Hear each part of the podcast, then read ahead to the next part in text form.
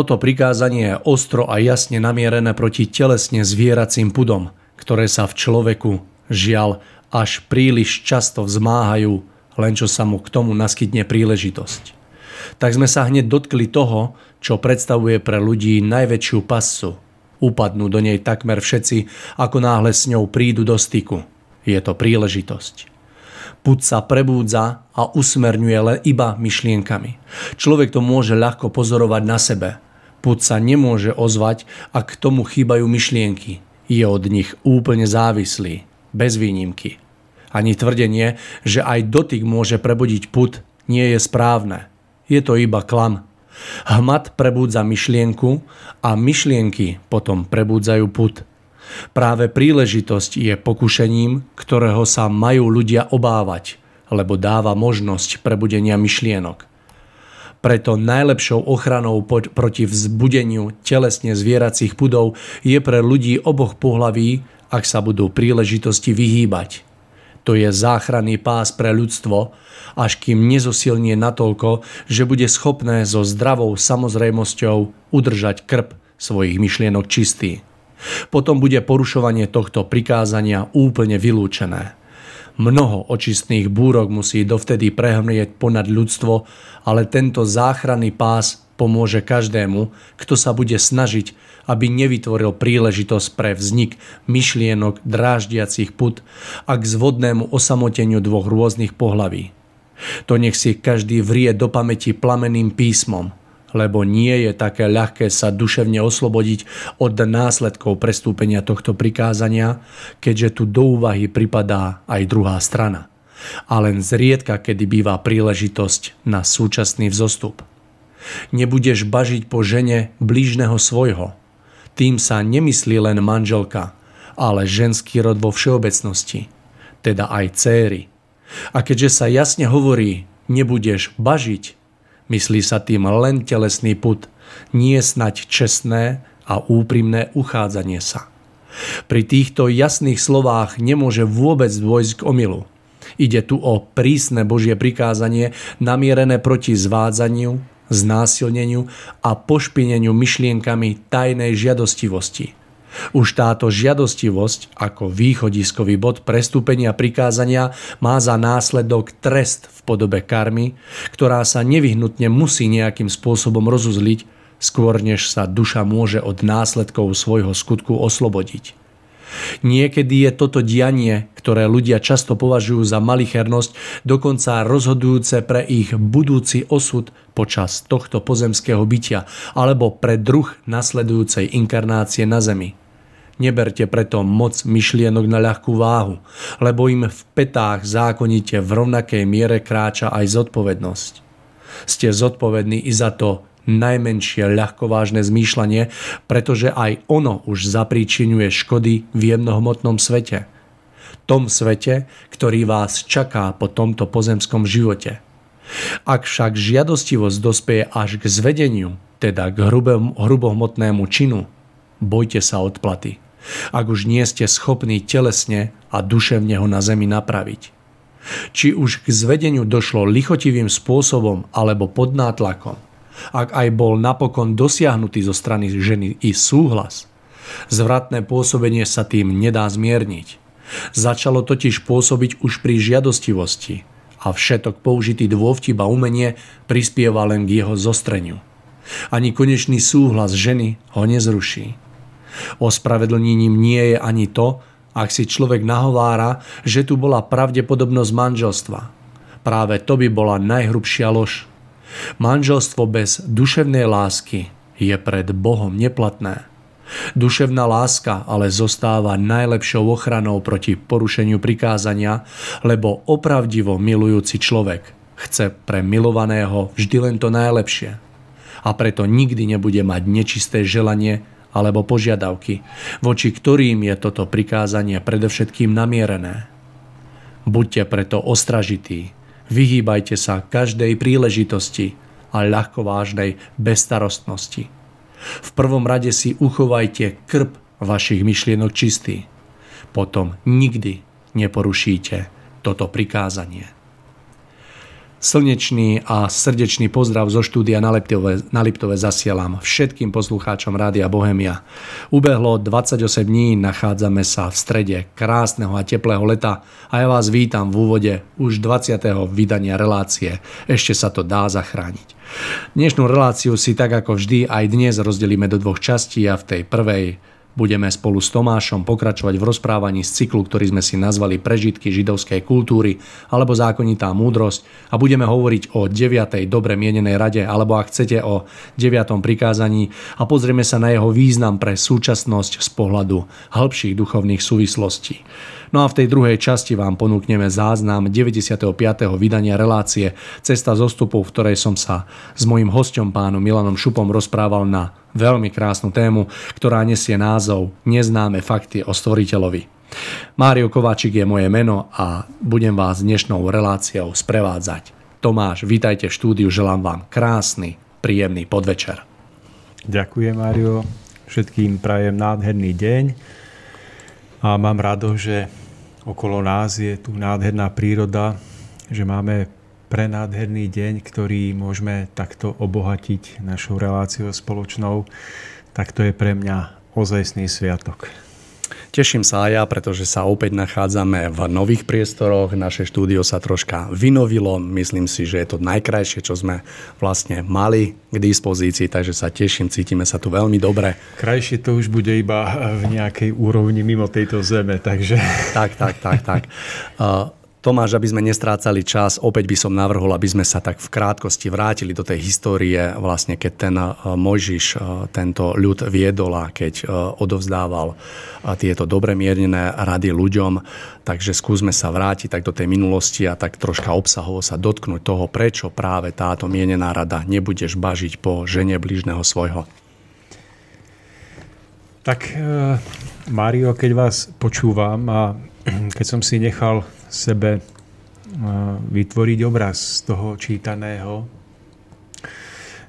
tak si uvedomujeme, že je možné aj v tomto prikázaní ísť ešte do, do väčších hlbok, že toto prikázanie nám bolo dané ako určitý základ, na ktorom potom mali ľudia mm, uvažujúci nad cestou k svetlu, k pravde, na ktorom mali stavať a mali z neho napísať celé knihy, urobiť celé prednášky, tak my sa pokúsime urobiť aspoň takýto maličký vstup, ktorý by nám k tomu mohol dopomôcť.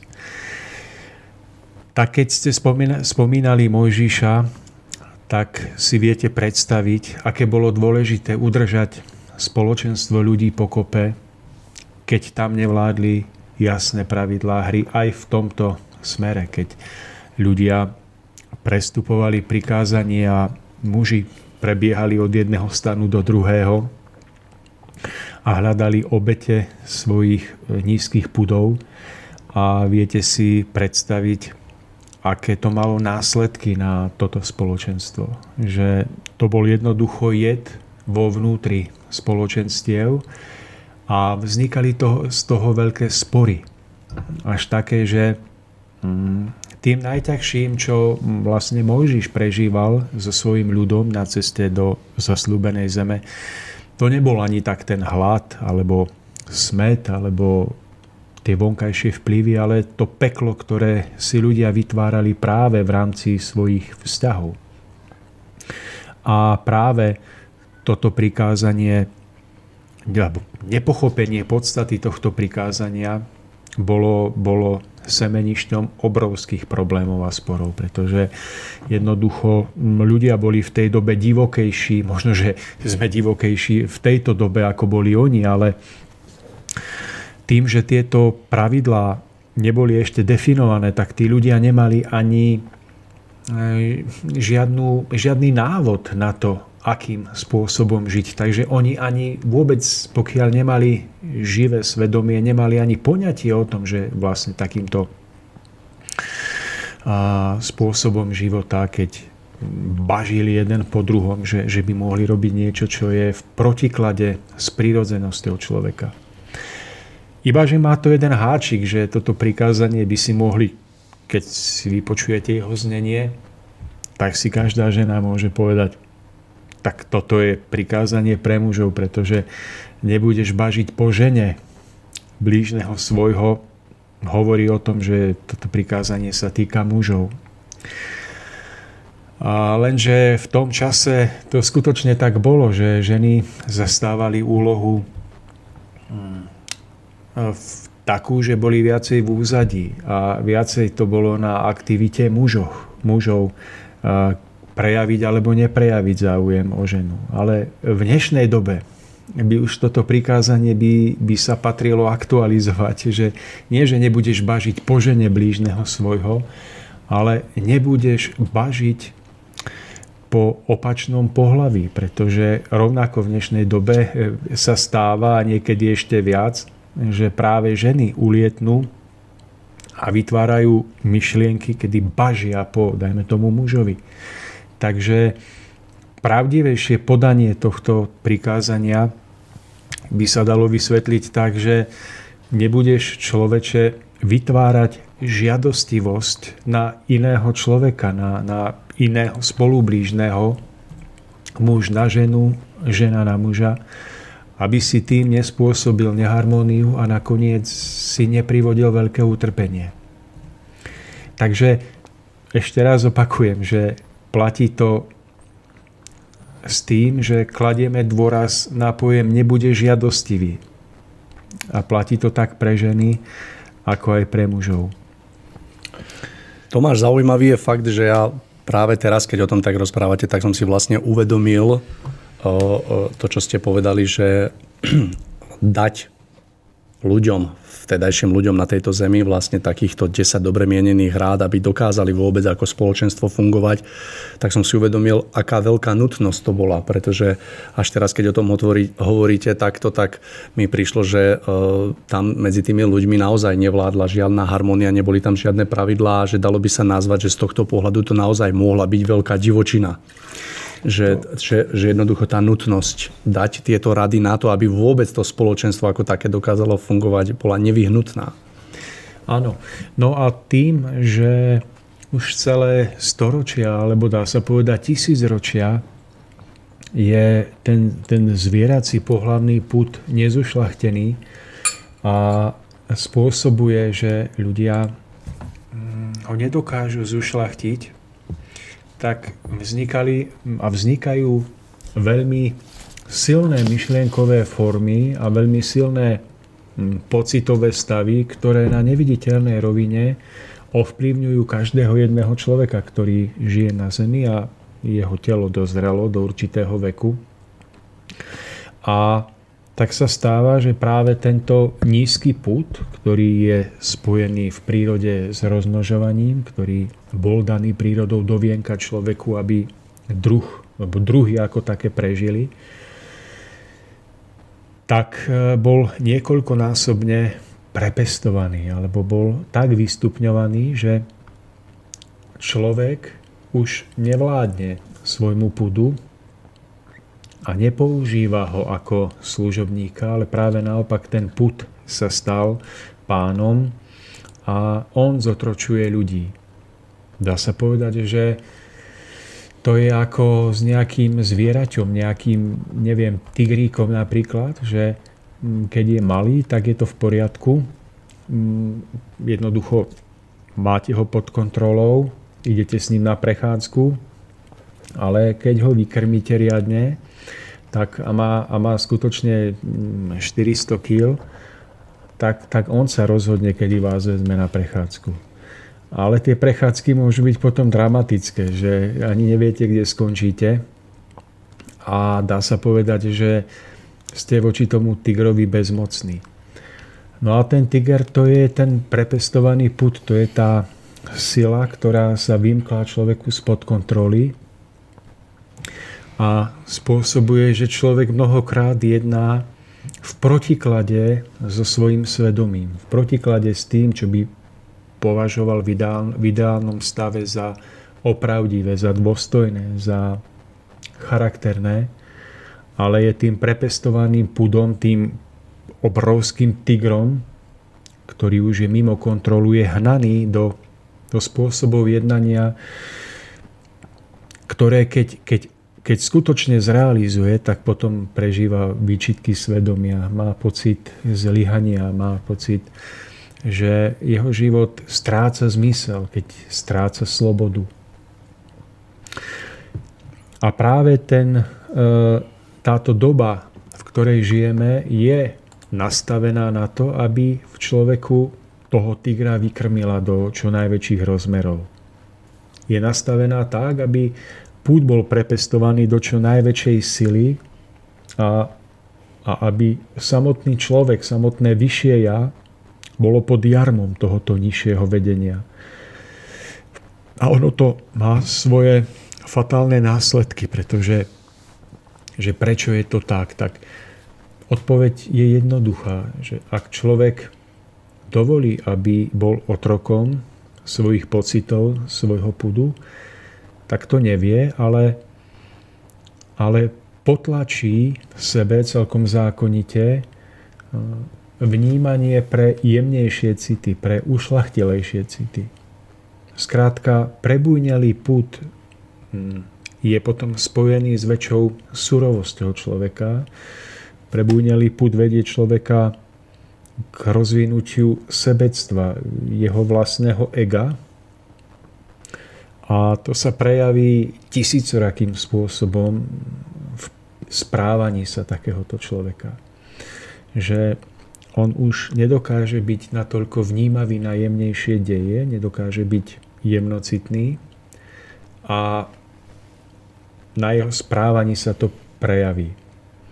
Takže môže to mať prejavy, ktoré by ste povedali, že vôbec nesúvisia s e, prepestovaným pudom, ako je sebectvo v každodennej podobe, hrubosť v správaní sa voči iným, necitlivosť na ich, na ich prežívanie.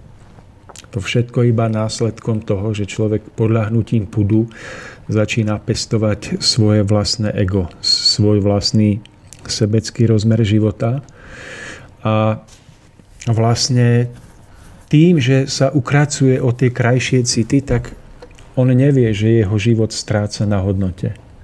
On ich tie city už neprežíva, on nevie o tom, že ich neprežíva, lebo život je i tak stále niečím zaujímavý, niečo mu prináša nejaké podnety zvonku, ale on nevie, že stále menej a menej prežíva určité ušlachtilé city, veľmi ušlachtilé, ktoré by prežíval práve v tom stave vyššieho vedomia, keby on bol duchovne čistý, e, keby žil pre čistotu, pre vernosť, pre lásku. Vtedy by tie city prežíval a prežíval by ich aj vo vzťahu k iným v prenádhernej sile. Oni by boli solou jeho života, oni by dávali všetkému, čo žije zmysel a boli by o mnoho krajšie ako to chvíľkové vybitie pudov, keď človek podláhne. Len s tým, že, že v tom vyššom vedomí by človek nemusel žiť asketickým životom, že by e,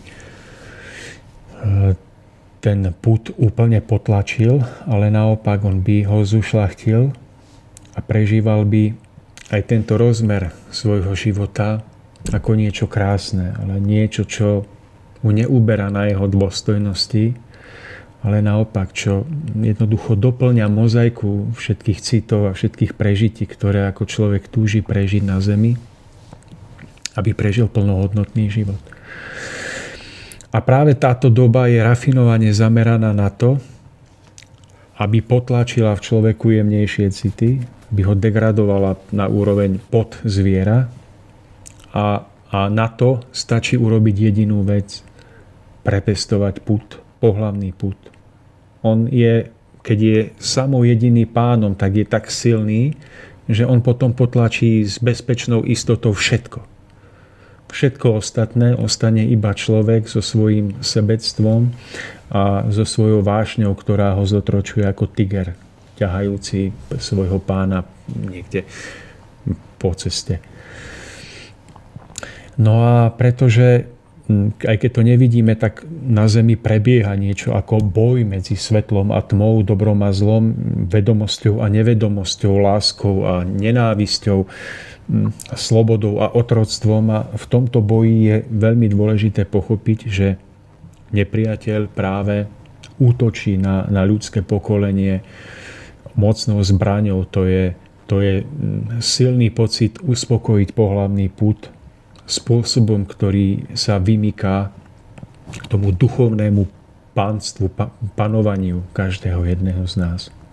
Pretože opakujem to po tretíkrát, pretože prepestovaním toho nízkeho pudu sa potlačí v človeku celá škála vzácných citov, ktoré robia človeka človekom, ktoré mu dajú prežívať to, to najcenejšie v jeho živote. On, ale tá tragédia, opakujem opäť, spočíva v tom, že keď človek začne byť pod nadvládou toho pudu, on nevie o tom, o čo všetko prichádza.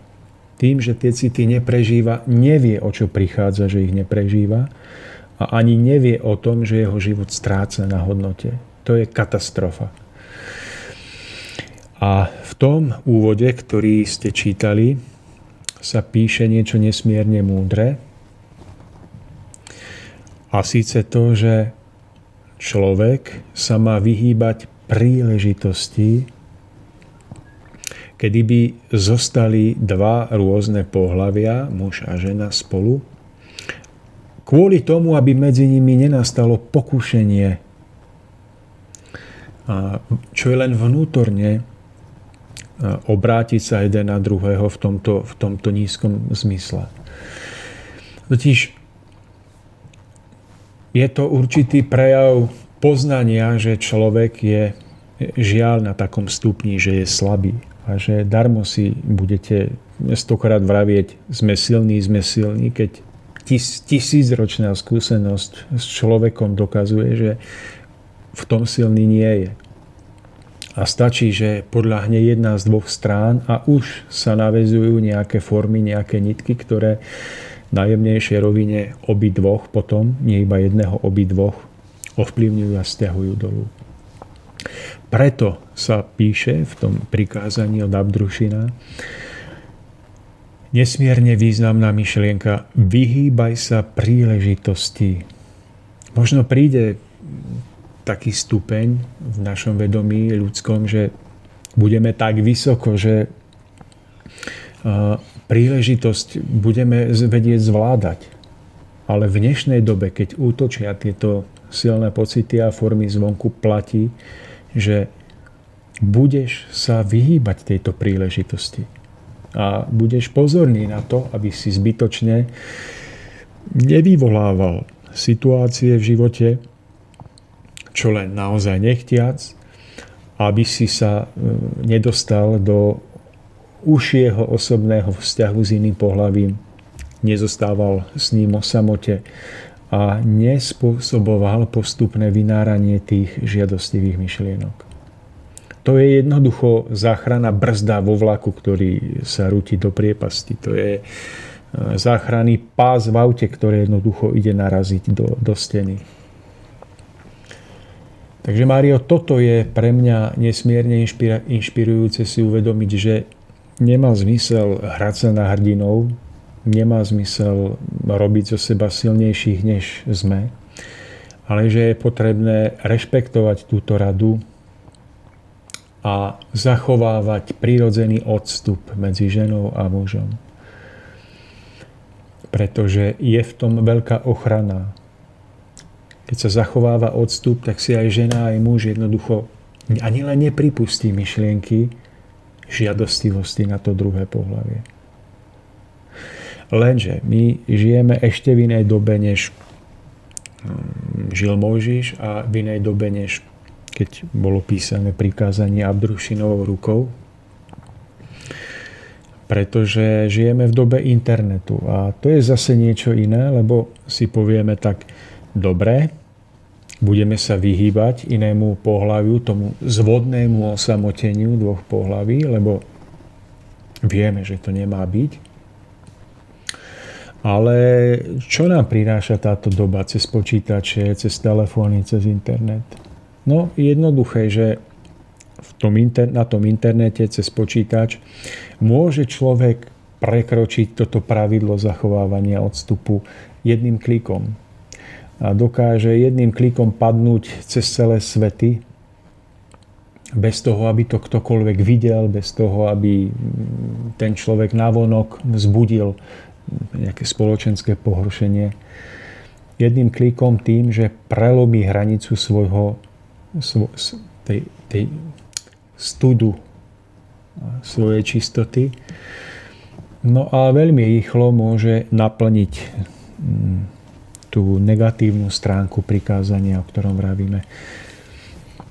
Práve dobre podľa mňa ste vystihol, Tomáš, keď ste povedal a keď ste sa upriamil na to, akú dobu dneska žijeme, ktorá dá možno, možno vytušiť, že, že dnes je to ďaleko, ďaleko horšie, ako to bolo za čas, keď Možiš chodil po tejto zemi, čo dáva zase potom ako keby tak právo. Takže práve aj táto rada, hlavne keď sa o nej rozprávame, je nesmierne aktuálna pre uvedomenie si vlastne toho, kam nás môže zviezť a kde to všetko je, keď sa ten púd dostáva do popredia a vlastne to najpodstatnejšie a najhodnotnejšie v človeku utláča v ňom a dáva do úzadia práve to, čo by sa malo dostať do popredia a ovládať potom ten púd. A veľa ľudí jednoducho sa spolieha na svoju naivitu, e, na svoju domnelú silu No a ten, ten princíp, ktorý útočí na ľudskú čistotu a, a cieľa vedomo a zákerne sa snaží ponížiť človeka, to ľudské pokolenie, tak a on dobre vie, že, že jednoducho neúspeje nejakým náhlým postupom, že, že náhle by zautočil na človeka nízkosťou nejakého najhrubšieho zrna. To je samozrejme, pretože ak človek žije čisto, tak sa jednoducho okamžite zháči, že toto nie. Ale ten systém je nastavený veľmi rafinovane, takže to začína veľmi postupne. Začína to nejakými nenápadnými reklamami na lište a samozrejme reklamou spodného prádla. Ide to ďalej a ďalej. A človek postupne z mesiaca na mesiac, z roka na rok môže prekračovať tieto prírodzené hranice vnútornej čistoty. No a, a toto sa stáva už deťom, samozrejme, majú v rukách telefóny, internet, počítače. No a človek si ani neuvedomí, že ja neviem, po niekoľkých rokoch vlastne už, už žije úplne zbytočne. Pretože ak stratí svoju dôstojnosť, ak stratí svoju čistotu, tak v podstate už o nič nejde. Už iba žije a konzumuje niečo, zje niečo a stáva sa pre túto zem príťažou, stáva sa obeťou, ale on ako človek už v podstate stratil svoju hodnotu a už nič cenejšie ani stratiť nemôže. Už sa nedá nič stratiť. To je všetko. A v tomto stave dneska žijú milióny ľudí tomto stave vlastne vedomého ponižovania ľudskej dôstojnosti žijú milióny ľudí. Stále živia tie silné formy nízkeho pudu, vybičovania a e, vlastne sú duševne ako keby uväznení niekde. No a toto prikázanie hovorí práve aj o tomto, že nejde tu iba o nejaké hmotné, fyzické, viditeľné baženie po niekom druhého pohľavia, lebo to dneska už mnohí ani nemusia robiť, keď, keď stačí, že vyživia tú nízkosť vo svojom vnútri, tak navonok môžu byť ako, že sú spoločensky bezúhony, ale vo vnútri a vlastne toto všetko si oni akoby realizujú. Takže Myslím, že ešte inak by bolo formulované to prikázanie Mojžišom, ešte inak by bolo formulované pred 70 rokmi a možno ešte inak by bolo formulované dnes, v tej dobe, v ktorej žijeme. Takže nechcem vytvárať nejaký negatívny obraz o, o tom živote, ktorý žijeme. Všetko je možné znovu na novo postaviť a uzdraviť prípade každého jedného človeka, ale musí pochopiť, že základným predpokladom je odstrániť príležitosť. Toho, toho hmotného druhu, toho hmotného vyvarovania sa osamot, osa, osamotenia dvoch po, ľudí rôzneho pohľavia, keď sú už aj asi ľudí jedného pohľavia, ale že to platí aj v otázke nášho vzťahu k tomu virtuálnemu svetu. Toto jednoducho si stále málo uvedomujeme, že ten virtuálny svet je väčšou hrozbou ako ten skutočný. Lebo návonok sa nič nedeje, ale duša už jednoducho umiera. A preto jednoducho ja v tejto súvislosti odporúčam obmedziť e, čas strávený e, pri počítačoch, pri telefónoch, pri internetoch, pretože e, to je tá živná pôda, v ktorej skôr alebo neskôr jeden po druhom ľudia padajú. A darmo si on povie, ja nie, ja som v poriadku, ja som nad vecou. Keď, keď vidíte potom na ovoci, že, že ľudia sú tým strhnutí do priepasti. A ochranou je postupne obmedzovať tento pohyb vo virtuálnom svete a stále viac a viac sa jednoducho venovať reálnemu životu. Nebáť sa urobiť tento, tento strich vo svojom živote, nebáť sa jednoducho odísť zo zamestnania, ktoré vás nutí sedieť pri počítači stále. Nebáť sa zmeniť životný štýl v domácnosti, kde sa stáva, že naozaj v rodine sú piati alebo koľky a každý má svoj virtuálny svet na svojom telefóne. Že, že nebáť sa urobiť tento návrat k normálnemu životu aj za cenu toho, že zdánlivo budeme akože mimo hru, že nebudeme in. Lebo to, čo človek získa, je oveľa viac na novo prebudovať a prestávať človeka sa dá iba tým, že naozaj z tej vnútornej túžby po zmene urobí aj zmenu vonkajšieho spôsobu svojho života, že zmení návyky, že naozaj odstrihne internet. Ja som si napríklad v ateliéri tiež dokumenty som si púšťal. Vedel som o Hitlerovi, o prvej, druhej svetovej vojne vo farbe také detaily.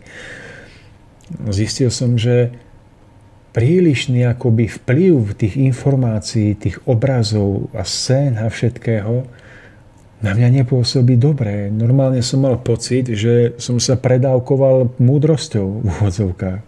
Až mi bolo zle. Ale človek, keď mu tam tá Wi-Fi tak si povie, dobre, budem na tým, budem na tým. Ale skôr alebo neskôr, tak či tak môže padnúť. Málo kto je tak silný, že odolá vždy. No a ja si vravím, odstrihnem tú wi tak som ju zbalil do krabice, zaniesol domov a mám tam kľud. Žiadne žiarenie wi čo nemusí byť príklad pre všetkých, ale toto je trochu ten príklad toho, o čom sa bavíme. Nenechať sa zbytočne vystavovať rôznym vonkajším vplyvom, tlakom, pokušeniam, keď nemusíme. Skrátka, v tom tichu je niekedy možné prežiť oveľa viac ako pod vplyvom obrovských informácií zo sveta. Ja v tom tichu nachádzam obrovskú inšpiráciu pre prácu, pre svoj život, pre naše relácie. A viem, že je to cesta pre mnohých, možno nie pre všetkých, ale pre mnohých. Že ak sa chcú jednoducho vyslobodiť z tých rôznych foriem, ktoré vplývajú na nás v dnešnej dobe aj cez ten svet počítačov, že musia natvrdo zmeniť svoj život. Musia sa natvrdo odstrihnúť a potom veľmi opatrne byť v kontakte s tým virtuálnym svetom. Veľmi opatrne. Lebo ovocím, že sme túto technológiu nezvládli, že naozaj v tom ľudstvo robí obrovské chyby. To vidíte dnes na každom kroku. Takže Takže to je môj názor, že netreba sa akoby hrať na silnejších, než, než ľudia sú. No. Toto je to veľké nebezpečenstvo, nebezpečenstvo, ktoré tu proste je a mnoho ľudí sa domnieva, že to tomu tak nie je, pretože táto doba je podľa mňa ešte ďaleko náročnejšia a obsahuje v sebe množstvo nástrach a práve ako ste spomenuli, a hlavne ten virtuálny svet ponúka práve v tomto prekračovaní obrovské pole pôsobnosti a dnešný človek sa aj napriek tomu domnieva, že sa akože nič nedieje. Presne ako ste povedali, že navonok nevidieť nič, ale na tej jemnej úrovni si myslím, že sa dejú naozaj veľké veci, ktoré poškodzujú toho ducha a tú dušu ktorá potom trpí jednoducho týmito, týmito všetkými vecami. A keď uvážite, že dnes žena ako taká sa stala artiklom reklamy, že ženu vidíte pomaly aj na krabici na predaj šrobok alebo čohokoľvek, že jednoducho tie lákadlá sú tu na každej strane a o to viac si myslím, že by sme mali byť ostražití a o to viac nejako tak zodpovednejšie pristupovať k tomuto a nepodceňovať tú situáciu, lebo tiež pravdou zostáva, že zrejme nikto z nás nie je taký silný, ako sa na prvý pohľad domnieva, že naozaj stojí za zmienku pouvažovať nad tým, že že aj tento, alebo toto všetko môže na nás doliehať a postupne nás tak ako zlámať a v konečnom dôsledku úplne zlomiť. Presne tak. Čiže, čiže v tom prikázaní, keď je napísané, že hm, bude sa vyhýbať príležitosti, tak v dnešnej dobe to doplňam v tomto prikázaní, že tá príležitosť nie je len osobný kontakt, ale je to aj virtuálny kontakt spojený s tým, že ľudia príliš veľa času trávia v prítomnosti týchto elektronických zariadení, internetov a podobne. Čiže toto je moja rada, každý nech si s tým urobí, čo chce. Ja nikomu nebudem vstupovať do svedomia, ale ja som sa rozhodol, že jednoducho vo svojom živote obmedzím prístup na internety a dnes, keď jednoducho si vyrezávam v ateliéri a mám pokojnú hlavu, tak vám poviem, že to je na nezaplatenie. Mám nejaké relácie, ktoré si púšťam, mám to cez MP3, ale nemám tam už to žiarenie wi ktorá mimochodom tiež nerobí veľkú dobrotu pre, na, pre zdravie. No ale tie relácie si púšťam, púšťam si krásnu hudbu, alebo mám ticho a, a nachádzam v tom veľké potešenie. Takže prajem toto, aby ľudia pochopili, že nemá zmysel strácať tie najkrajšie roky života tým, že budeme sa strkať hlavu do virtuálneho sveta. Že, neviem, máme deti napríklad, tak sa zahrajme s nimi, Pexeso, prečítajme im, poďme na výlet niekde alebo niečo, ale nie, že každý v ruke svoj telefón a tam si žijeme svoje svety, lebo, lebo prehráme všetko. A že to tak je, tak to mm, choďte na návštevu do hociakého domu, bytovky, tak uvidíte, že to tak je. Kde chcete, to je jedno, v Čechách, na Slovensku, na Morave. Takže je to vážne a to vážne, ako poviem to ešte na inom príklade, že mám známeho, ktorý pije. Inak vynikajúci človek, vynikajúci v určitom smere umeleckom je, je úžasný No ale spôsob života ho k tomu doviedol, že chodil po takých akciách, tam sa pilo, tam sa do noci, do rána, tam akože on tam niečo tam robil vždy užitočného, ale popri tom daj si, daj si. No a začal piť. A darmo si on povedal tisíckrát, že dobre, už na budúce si nedám. No to si vravel niekoľko rokov, ale, ale nakoniec z neho bol alkoholik. Že, že už na ráno potreboval dávku a ležal na ceste. Chápete? On, on pochopil, že jednoducho nesmie už na tie akcie chodiť. To je toto, čo ste čítali, že nedaj príležitosť. Nesmie tam chodiť. A on keď tam chodil, on si tisíckrát povedal, že nie, ale prišla hodina, keď jednoducho sa len trošku jeho vôľa oslabila, buch a už, a už pil. A roky to trvalo, dneska má ťažké zdravotné problémy. Základným predpokladom nehrať sa na silnejšieho, než je, prestať chodiť na tie akcie, získať nové návyky, stretávať nových ľudí, mať nové aktivity ušlachtile. No a tento človek to začal takto robiť, nechal partiu, A dneska začína nový život. Sme sa stretli, bolo to nádherné. A ja chápem, že jednoducho zmena života v niektorých momentoch nie je iba o tom, že zmeníme vnútro a zotrvávame v rovnakých uh, vonkajších podmienkach. Ale že my naozaj musíme niekedy zmeniť aj tie vonkajšie podmienky. Nie iba vonkajšie podmienky, to je jasné. Ale aj vonkajšie podmienky. Oni nás navodia do nových pocitov, do nových stavov, sme s novými ľuďmi. A toto je akože to víťazstvo. Nie v tom, že v rovnakých podmienkach ľudia obstoja. Neobstoja. Málo ktorý. Ale tá výhra je v tom, že sa nenechá vohnať do tých podmienok, ktoré v ňom spustia tie zažité stereotypy uvažovania. Že už v tom je víťazstvo.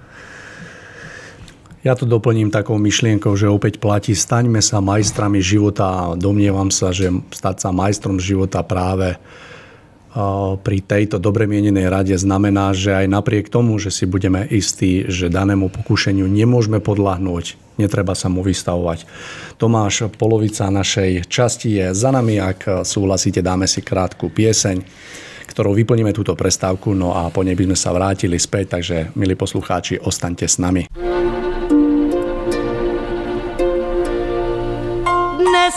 Už nám žádný nepoví, kdo pak ji tam dal. Harmoniku kdo dal do křoví a kdo na ní hrál.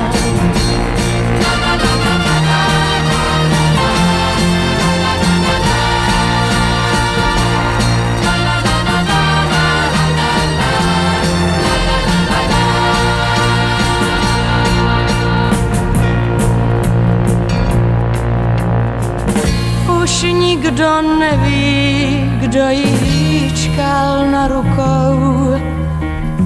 Chlubil se její perletí. Přečtení není ani nápis a zvukou. Kdo pak ví, kdo písně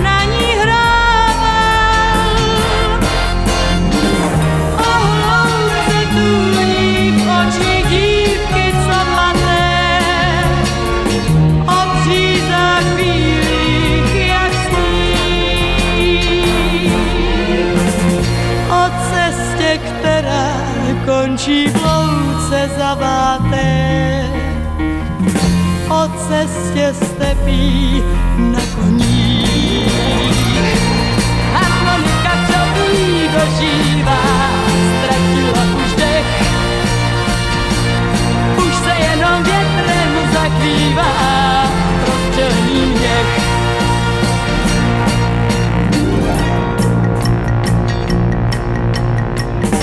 Už nikdo neví, kdo jí hýčkal na rukou. Její perletí. Přečtení není ani nápis a zvukou. Kdo pak ví, kdo písně na ní hrá?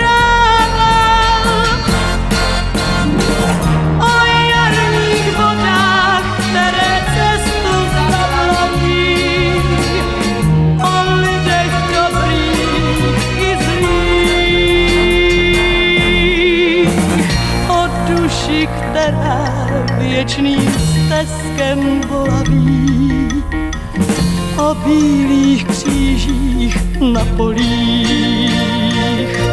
Harmonika čoví dožívá, ztratila už dech, už se jenom větrem zachvívá prostřelený měch.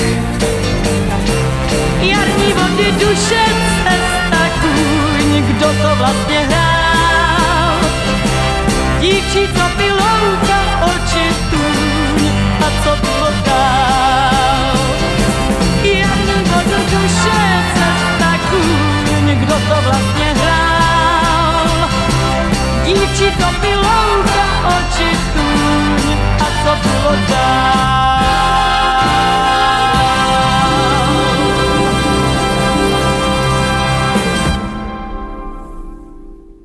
Takže po krásnej piesni sme späť. Ja len pripomeniem poslucháčom, že dnes sa spolu s Tomášom rozprávame o do, 9. dobre mienenej rade, alebo ak chcete o 9. prikázaní, ktoré znie nebudeš bažiť o, po žene bližného svojho.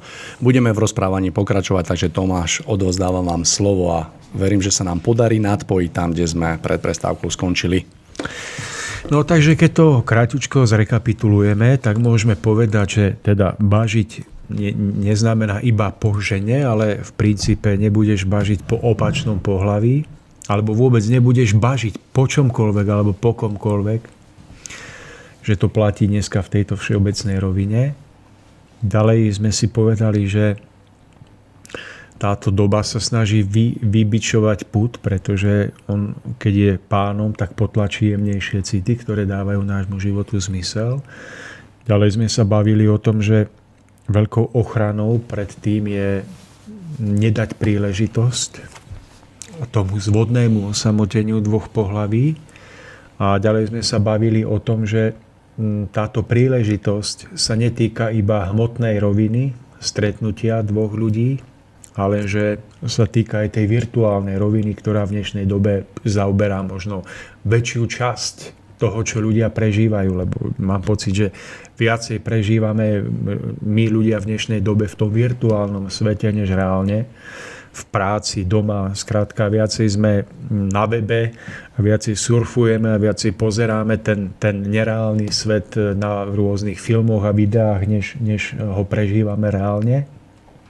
Takže bavili sme sa o tom, že nedať príležitosť znamená zmeniť spôsob života a je potrebné E, čím viacej času tráviť v realite, než vo virtualite.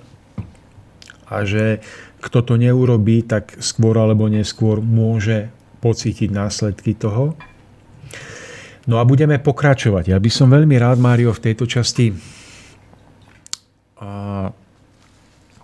sa dotkol toho, že prečo práve žena, veď aj z názvu tohto prikázania to vyplýva, že prečo práve žena je mnohokrát objektom žiadostivých myšlienok mužov. A uvažovali ste niekedy na tým, Mário?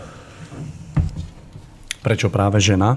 Áno, prečo je už to tam v tom prikázaní tak dané a prečo práve žena, ja neviem, na každom druhom billboarde No myslím si, že e, žena ako taká, hlavne tou svojou akoby telesnosťou dokáže byť takým veľmi veľkým vábidlom pre muža. Že, že e, je strhávaná pozornosť mužského pokolenia na tú vonkajšiu krásu, na to akoby ženské telo a že tá podstata, ktorá je ukrytá alebo je neviditeľná a krása tej ženy je neviditeľná v jej vnútri, tak je úplne strhávaná proste dole a dávaná úplne do pozadia a tým ako keby tí muži sa nie sú na takej, neviem, takej povrchnosti toho celého.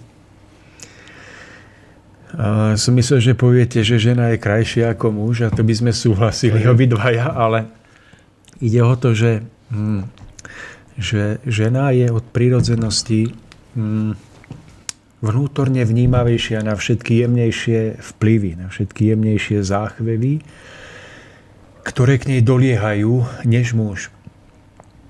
A že napríklad žena dokáže intuitívne zachytiť dopredu hroziace nebezpečenstvo, nech je akéhokoľvek druhu, hoci napríklad nechajte ju niekde na ceste, tak po kruhovom objazde bude aj 4 krát jazdiť a nezistí, že sa točí dookola. Ale čo sa týka tej orientácie v tých životných rozhodnutiach, nie takej tej orientácie Pozem, v mote pozemskej, tak e, ona má v tomto oveľa jasnejšie ako muž. Že dokáže, keď stojí správne, zavnímať ktorým smerom má kráčať v živote. No a to zase muž niekedy nedokáže, že muž je na tom kruhovom objazde doma a už keď sa druhýkrát točí, zistí, že, že by mal niekde niečo zmeniť. To on dokáže. Potom na ženu vytvára nátlak, že ona asi hlúpa, že to nevie, ale on nevie, že ona je v tých veľkých životných rozhodnutiach eh, schopná sa zorientovať správnejšie keď stojí správne. Tak sa aj vraví, že žena je spojená s intuíciou viac, s tými prírodnými silami, s materstvom, s vrúcnosťou, so všetkým tým jemnejším. No a to je jej veľkou prednosťou, ale je to aj jej veľkou slabosťou, pretože ak nestojí ako žena správne, ak si neobhájí túto svoju pozíciu tej jemnejšej, príjmajúcej, určujúcej časti, tak práve túto jemnosť E, táto jemnosť vnímania sa stane kameňom úrazu a začne vnímať, ale, ale začne vnímať tie nižšie formy, ktoré ju obklopujú, ktoré na ňu napríklad muži vysielajú a ona začne zhmotňovať a prejavovať a správať sa podľa práve týchto nižších foriem, ktoré ju obklopujú. Práve preto, že je jemnejšia a vnímavejšia na tie jemnejšie vplyvy, ktoré ju obklopujú. A to je aj dôvodom toho, prečo práve žena svojím spôsobom, mm, veď aj v tom príbehu Adama a Evy v raji, bola žena, ktorá jednoducho padla ako prvá. A to nie je iba náhoda. To je jednoducho dej založenia, vnútorného založenia ženy a muža. Že práve žena svojou vnímavosťou, keď stojí správne, zavníma rizika, keď nestojí správne, zavníma to nízke a prejaví sa to na nej skôr ako na mužovi.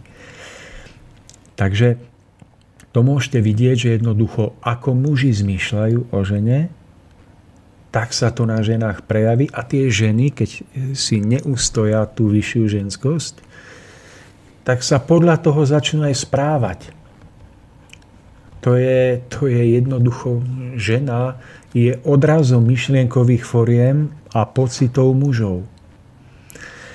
Takže keď teda muž nie, nie je pravým mužom a vytvára nízke formy, tak tá žena to zachytí a začne sa podľa toho formovať. Takže potom sa to prejaví jednoducho na tom úpadku celkovom. Najprv ženy, potom rodiny a samozrejme mužovi, mnohým mužom to vyhovuje, takže potom už, už padnú úplne všetci ochranou predtým, a to je vlastne návod, ako je možné v tom hlbšom slova zmysle vyzdvihnúť celé ľudské pokolenie z toho, z toho prepestovaného pudu, z toho otroctva k slobode. Ako je možné utrhnúť to, to puto, ktoré nás púta s tým, tým vypaseným tigrom, tak to je pochopenie, že tak ako to zlo vzniklo, tak sa dá aj uzdraviť. Že ak to zlo vzniklo tým, že, že žena svojou jemnosťou zachytávala nízke formy od mužov a začala sa formovať do tej nízkej podoby, že vyhovovala nízkym prianiam a pudom, tak opakom toho je, že muži začnú zase zmýšľať o ženách ušlachtilo že začnú zase v ženách vidieť vlastne tú, tú krásu, ktorá, ktorá je ich najväčším bohatstvom, najväčším klenotom a to je krása ducha, duše. No a to prakticky znamená, že nie je inej cesty k tomu, ako sa vyviazať z osidiel tohto prestupovania, tohto prikázania než že muži opäť začnú v ženách vidieť ich pravú ženskosť. Že začnú v nich vidieť bytosti hodné úcty, hodné ochrany, hodné lásky. A tie jemnejšie ženy to začnú potom vnímať ako niečo, čo je krásne. Náhle uvidia, aha, tak tu, tu je konečne niekto, kto vo mne nevidí iba iba, mm, neviem, telo. Niekto, kto vo mne nevidí iba niečo na uspokojenie pudov, ale, ale tu je niekto, kto vo mne vidí moje vnútro, moju ženskosť, moju krásu. No a stále viac a viac žien, keď bude toto vnímať od mužov, tak konečne pocítia seba úctu a postupne začne uzdravovanie ľudského rodu. Ale to, ja som počul taký názor od mužov, že no ale my by sme sa aj k tým ženám, ale pozrite sa na ne. Že ak sa správajú, ako vyzerajú, to keď budete voči ním z úctou, tak to oni nikdy nepochopia, aké sú úbohé. Oni najprv musia byť pravými ženami a my potom budeme pravými mužmi. Inak to nepochopia. No a ja v tomto zastávam ten názor, že nech je to prostitútka alebo ktokoľvek, že to nemá zmysel čakať, kým ona bude pravou ženou a potom sa k nej správať ako k žene, ale že ten, ten pravý prístup spočíva v tom, že aj tej najposlednejšej žene preukážete, že je v nej ukrytá hodnota, ktorá je vzácna a že začnete sa voči nej správať, ako by bola už takou, aká má byť. A ja si myslím, že aj tá najposlednejšia pobehlica by nakoniec na tento prístup dokázala zareagovať a dokázala by sa nejedna opäť znovu zrodiť, keby pocítila, že niekto v nej vidí tú skrytú hodnotu, ktorá, ktorú ona v sebe zakopala. Tomáš, nedá mi nespomenúť príklad, keď Ježiš chodil po tejto zemi a keď sa oproti nemu postavila možno povedať tá posledná z posledných. A pre mňa to bolo niečo obdivuhodné, aký dopad na ňu a v jej živote malo práve to, že Ježiš sa na ňu pozrel aj napriek všetkému ako na pravú ženu a na tú pravú ženskosť a myslím si, že práve toto spôsobilo obrovský zázrak doslova a veľký obrad v jej živote. Práve toto a myslím si práve naopak, že keby bol, ak to môžem tak nazvať, keby Ježiš vtedy zlyhal v tom a čo je len možno pohľadom, vyčítavým pohľadom na ňu pozrel, tak by sa udial pravý opak. Takúto nesmiernu silu to má. Áno, že hm, to je veľký príbeh, kedy tá žena dobre vedela, že sa o nej vie, ako žije tá, tá žena v podstate sama pred sebou vedela, ako žije, ale to, že v nej Ježiš videl zároveň e, tú ubitú, skrytú túžbu po čistote, po, mm, zase po, po živote v dôstojnosti a že dokázal na tom stavať, tak to bola tá mocná sila, ktorá sa tiahne celým jeho posolstvom, celým jeho evanieliom svetla a lásky ako veľká inšpirácia pre každého z nás. Ale práve to je to, čo my v tej strnulosti a nedostatku múdrosti a lásky robíme, že najprv si povieme, no tu keď bude práva žena, dôstojná, krásna, tak sa k nej budeme správať s úctou a láskou. Ale, ale tá cesta je obrátená. Ja nehovorím, že sa máme naivne tváriť, že keď ja neviem, niekto niečo robí zle, že to nerobí.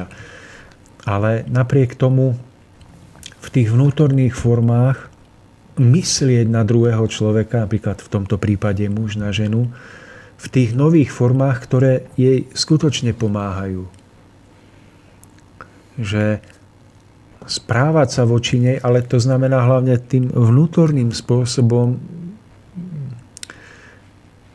ju zahalovať formami a priťahovať k nej formy, ktoré jej budú pomáhať.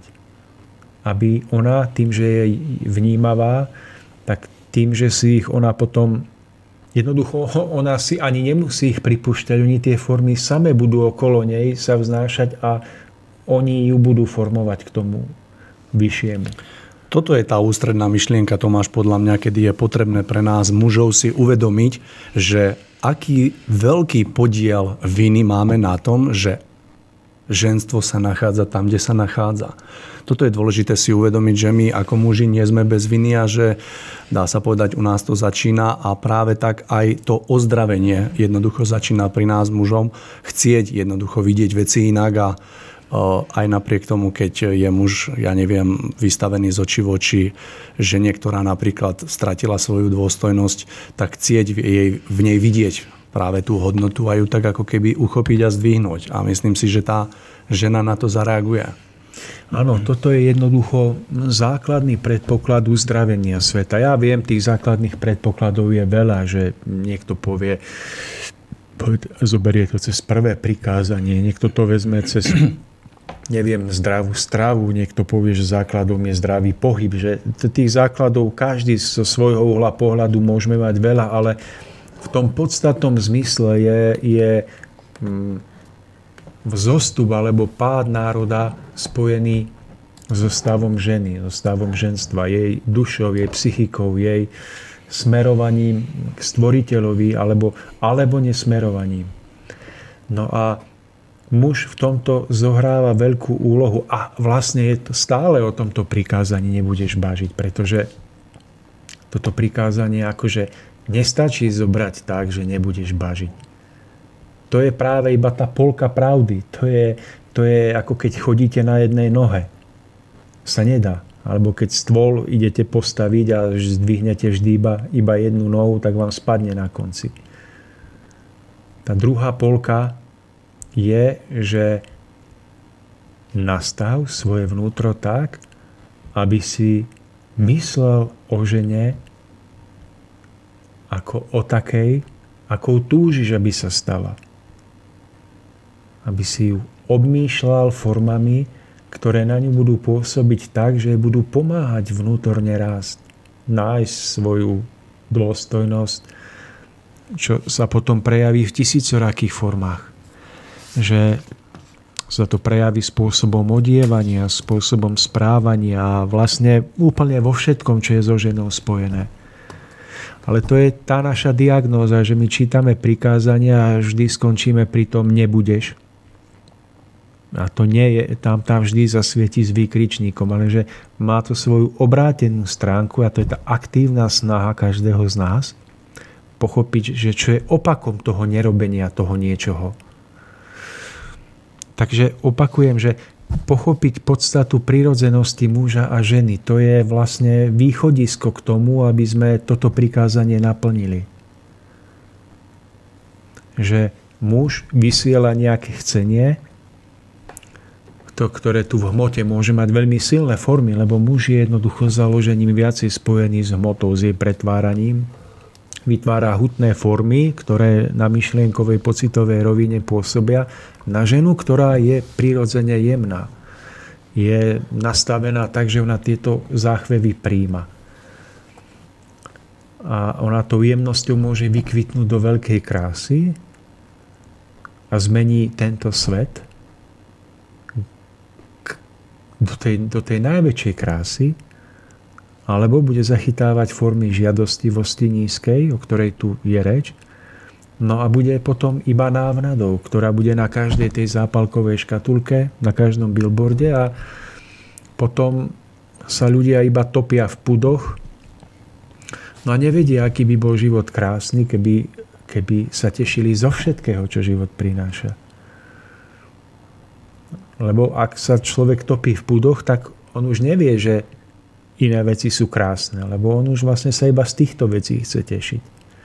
No ale to je už otroctvo. To je už potom nesloboda. No ale zmyslom toho je, aby sa človek rovnako tešil z toho, že mu v záhrade kvitne kvet, aby sa rovnako tešil z toho, že vietor fúka do stromov a prežíva nádherný pocit osvieženia, že deti skáču na trampolíne, aby, aby zmyslom toho je, aby sa stále tešil rovnako zo všetkého. Nie, že iba z jednej veci, ktorú vlastne on si v hlave vystupňuje, urobí si s nej modlu. Takže toto je výzva, ja si myslím, že na celé stáročia pre toto pokolenie mužov, aby začali svoj život nastavovať tak, že budú o ženách zmýšľať ušlachtilo. To bude nádhera, pretože človek zistí, že nemusí bojovať proti nejakým nízkym pudom, ale musí v tej žene vidieť, vidieť vlastne krásnu bytosť. Ja by som povedal ešte toľko, že Hmm. ten nízky put, ktoré, ktoré, o ktorom je toto prikázanie, ale bolo aj to, myslím, že ktoré to bolo Mário 6. sa mi zdá, nezosmilníš, tak, e, takže je o tom, o tom nízkom púde, ktorý, by, ktorý človeku vládne. Ide o to pochopiť, že prečo ľudia stále dopúšťajú, že ten púd je vystupňovaný. Ja si myslím, že je to tým, že každý človek chce zažiť dotyk radosti, dotyk blaženosti. Ale myslím, že on sa dá vyvolať, tá skutočná blaženosť a ten dotyk sa dá vyvolať vnútorným pohybom ducha, že prežívate niečo, čo vás naplňa šťastím. To môže byť spojené s krásou, s, tvorením, s nejakou činorodou prácou, ktorá e, vám dovoluje toto zažiť. Vo vzťahu to môžete zažiť, keď prežívate niečo pekné s ľuďmi. Alebo potom je tá druhá forma, ktorá je iba náhradou tohoto, ktorá je takým sebaklamom No a to je ten pocit vyvolaný práve na tej zmyslovej rovine, že človek si dopriava stále nejaký druh slasti, nakupovania, tie pudy a všetko. A ja si myslím, že tá, tá hlboká príčina toho, že ľudstvo je už stáročia uviaznuté v týchto nízkych formách, je v tom, že stále nevieme ten pocit blaženosti roznietiť z tých duchovných mm, príčin, že z duchovnej námahy tým, že by sme robili na niečom veľkom, že to nevieme a naozaj nám už potom zostáva ako ľudstvu iba tá náhrada.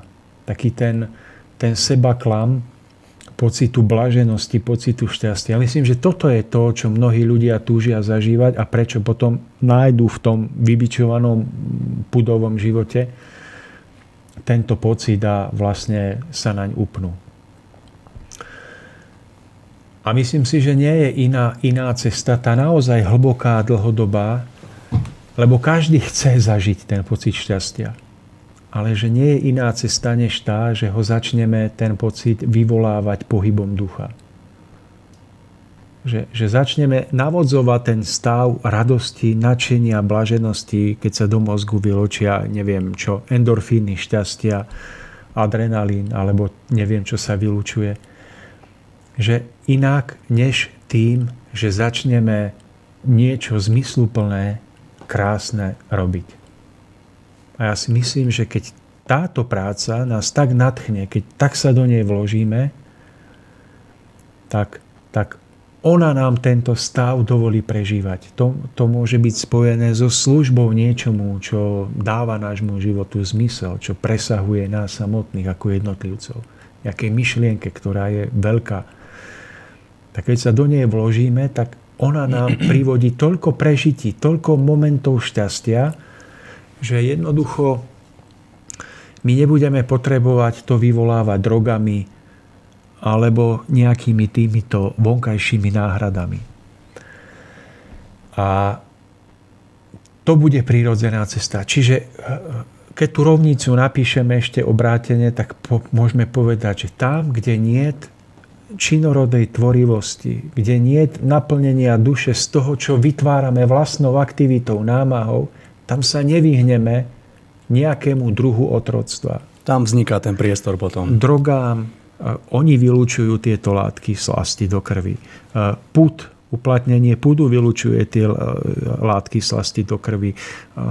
Nakupovanie, skrátka čokoľvek, čo nám vyvolá ten pocit krátkodobej radosti. Že nevyhneme sa tomu. To je iba otázka času, kedy ktokoľvek opäť padne, môže byť farár, kňaz, ktokoľvek, ak, ak nepochopí tú podstatu, ako to vzniká a upadne do pasivity, tak je iba otázka času, lebo každý chce zažiť dotyk niečoho šťastia, blaženosti, radosti. To je úplne skrytá potreba, ktorú nevykoreníte v sebe. Ani ten mních, ktorý sa ovláda niekde na Tibetskej hore, najviac to nevykorení. Lenže môže to navodiť tým skratkovitým spôsobom, že pasívne iba si užíva život a navodzuje si tie stavy drogami a tak ďalej. To je ten sebaklam. Alebo to naplní poctivou činorodou prácou. Nie inej cesty. To nie je otázka, že či mám chuť tvoriť alebo nemám chuť tvoriť, či mám chuť sa zapojiť do nejakej veľkej myšlienky alebo nemám.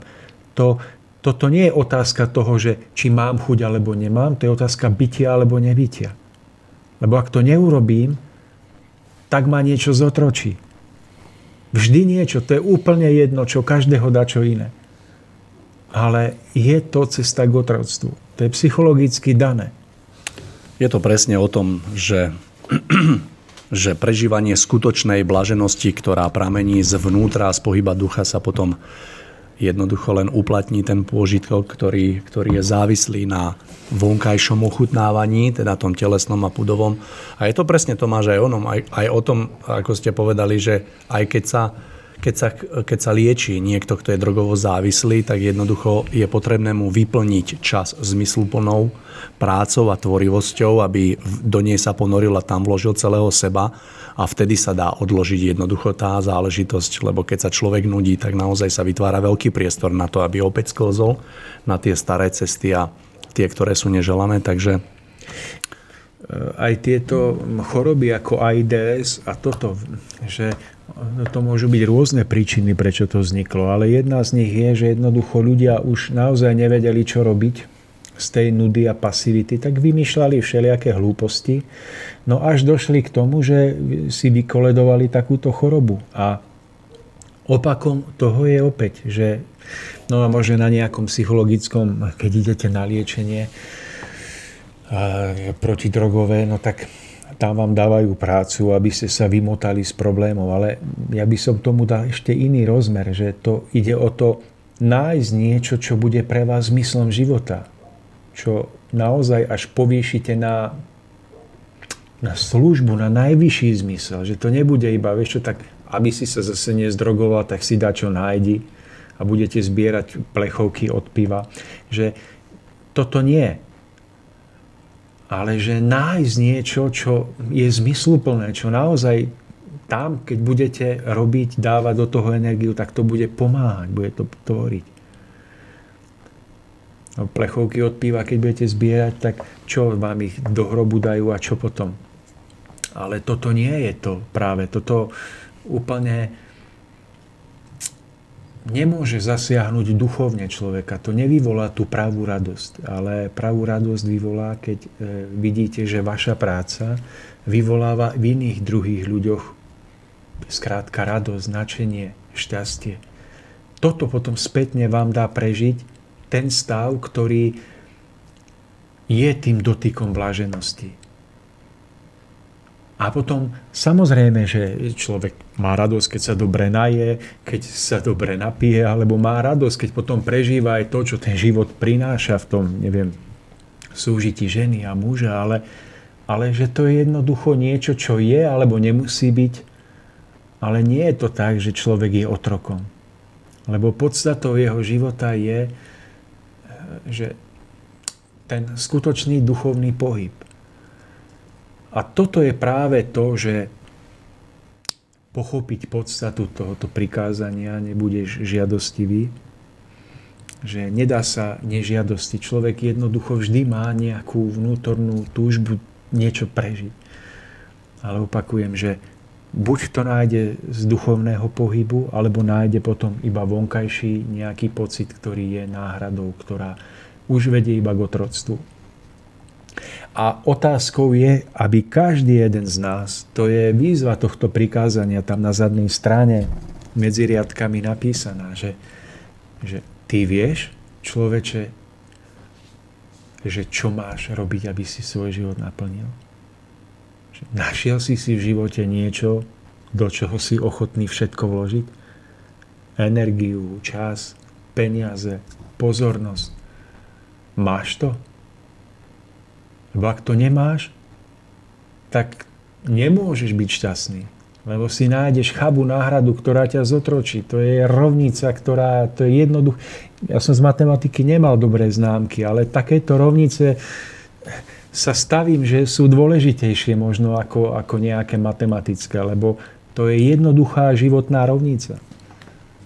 Na koľko ľudí hľadá šťastie, chce sa vymotať z problému, ale nemá toto vyriešené. My sme starí, ja už nevládzem, tí mi povedali, že na to nemám. Tak nič nerobíme. Nič. No tak nič nerobenie, to je jednoducho živná pôda preto, aby ten tiger v nejakom, nejakom smere, tiger nakupovania, tiger drog, tiger toho vybičovania púdu, nejaký tiger vyrastol a jednoducho mm, nás ťahal po ulici. Takže nemám ja inú odpoveď na otázku, ako ďalej, než je to, že muž opäť začne zmýšľať o žene inak – sa to začneme učiť na novo, napriek chybám, že budeme aj chyby na ženách vidieť ako následok svojej vlastnej stáročnej nedokonalosti. Že toto, toto zobereme ako, ako úlohu, ktorá je pred nami. No a že, to bude, že toto zmýšľanie nebude viazané iba na jednu ženu, najmä tomu tú našu, ale že to bude celkovo zmýšľanie o ženskom princípe v tom vyššom zmysle. No a potom pochopenie, že jedine keď človek nájde túto činorodosť, nájde tú krásnu tvorivú radosť zo života, že to je cestou vpred. My sme teraz prežili cestu šlachtilosti, Mário, sobotu tak ja mám pocit, že, že tam som prežil také krásne chvíle, ale môže ich človek prežiť aj v tichu niekde, keď tvorí.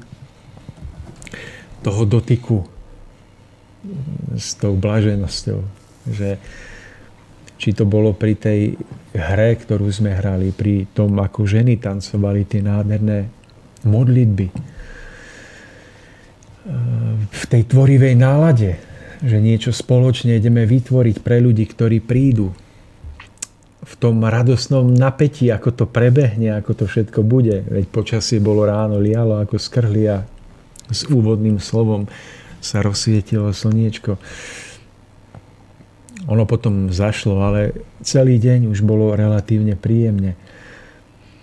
Takže aj takéto chvíle môžu človeku dopomôcť k tomu, aby prežil to, to naplnenie a načenie ktoré je prirodzenou ochranou potom pred prestúpením ktoréhokoľvek prikázania. Tak ja sa veľmi teším, že tá cesta ušlachtilosti je za nami a že chcem sa aj poďakovať všetkým ľuďom, ktorí prišli, lebo naozaj nás bolo, neviem, vyše 100, 120 možno. Že ich ani tá vyhliadka na počasie neodradila s nádejou, že nakoniec bude pekne, aj, aj nakoniec bolo príjemne. No a že sme spolu mohli si Mário zahrať. Milí poslucháči, my sme si aj s Máriom mm, Kováčikom zahrali tuto v hre divadelnej. Um, to by ste videli, aký je to herec. Mm. no a bol Karel Kšíš s manželkou Irenkou. No, takže skrátka asi 13 nás tam hralo a možno viac. Takže sme si to užili naozaj naplno. Môžem potvrdiť, eh, podujatie sa aj napriek tej chvíľkovej raňajšej nepriazni počasia, kedy naozaj veľmi pršalo.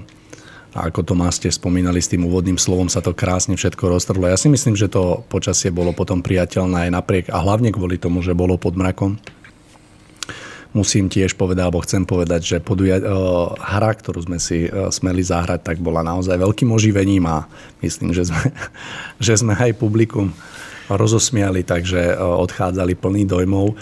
Veľkú radosť som prežil z tohto stretnutia Tomáša. Teším sa na ďalšie, na ďalšie ako keby pokračovanie cesty ušlachtilosti a vnímam samostatnú túto aktivitu ako naozaj niečo zmysluplné, kedy, kedy, kedy vieme odozdať ľuďom kúsok takého záblesku toho zmyslu života. Mám radosť, že, že som sa stal súčasťou tohto podujatia a že to smieme pre tých ľudí pripraviť. Je to úžasné. No, tu na dome u manželov Mišovie, no keby ste videli v záhrade na jazierku robené pódium prenádherne vyzdobené, že, že hádam ľudia ani nevedeli, že pod pódium je veľké jazero s rybami. No ale bolo prenádherne vyzdobené, budeme mať aj fotky nejaké, určite ich niekde na stránke nájdete, alebo v pozvánke budúci rok na, na ďalšie podujatie. Takže toto všetko tam bolo. No a veľmi sa teším, ako to prebehlo. No a ak sa to podarí, tak rátam, že do konca roka ešte nejaké také menšie podujatie urobíme. Možno, že iba nejaká hra divadelná, možno iba nejaký koncert, že už to nebude celodenné stretnutie. No ale využiť ten, ten potenciál toho nádherného pódia, tohoto pobytu v prírode, samote, No a veľmi sa teším aj z toho, že toto ja mám veľmi rád, že sa stretneme aj s mnohými poslucháčmi našich vlastne relácií.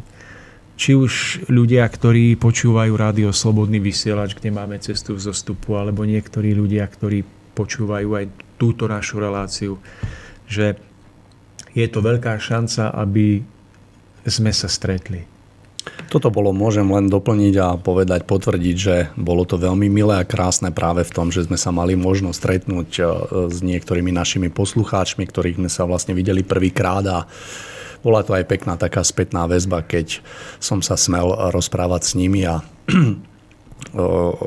že dali najavo, že to má zmysel že jednoducho tieto relácie počúvajú a je to aj také pozbudenie do ďalších síl, takže veľká vďaka všetkým poslucháčom, ktorí sú na druhej strane, ktorí sú, myslím si, že tí najdôležitejší a tá podstata vychádza práve od nich, že má to zmysel všetko. Takže bolo to veľmi krásne, takže ja za seba Tomáš verím, že aj za vás môžeme len poďakovať a verím, že sa nám opäť podarí vytvoriť takéto podujatie, kde sa opäť stretneme a budeme sa mať možnosť vidieť, pretože pre mňa to bolo troška aj úsmevné v tom, že pár ľudí ako ma pozná a ja som tých ľudí videl prvýkrát, takže bolo to také krásne.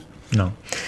No, Mario, to je jedna vec a druhá vec, ktorá ma veľmi teší, je aj tá, že vlastne je to taký posun, že možno niektorí z nich prídu na školu ku nám, školu duchovného rozhľadu, lebo mnohé veci mm, sa mm, ani tak nedajú odozdať cez tento mikrofón, pretože ten ďalší posun určitého vzťahu mm, aj nášho voči tým našim poslucháčom je jednoducho už, už možné rozvíjať iba na rovine toho osobného poznania. Takže týmto aj tak nepriamo veľmi rád by som pozval ľudí ku nám, tuto do Ľubochne, na Korbelku, na školu duchovného rozhľadu. My asi urobíme s Máriom aj reláciu o tejto škole, kde na novo si povieme niečo o, o zmysle tejto školy. Ale veľmi sa teším, že leto, neleto, tak e, tá, tá verná skupina ľudí, do 50 ľudí vždy príde a že si môžeme vymieňať energiu a posilňovať sa vzájomne.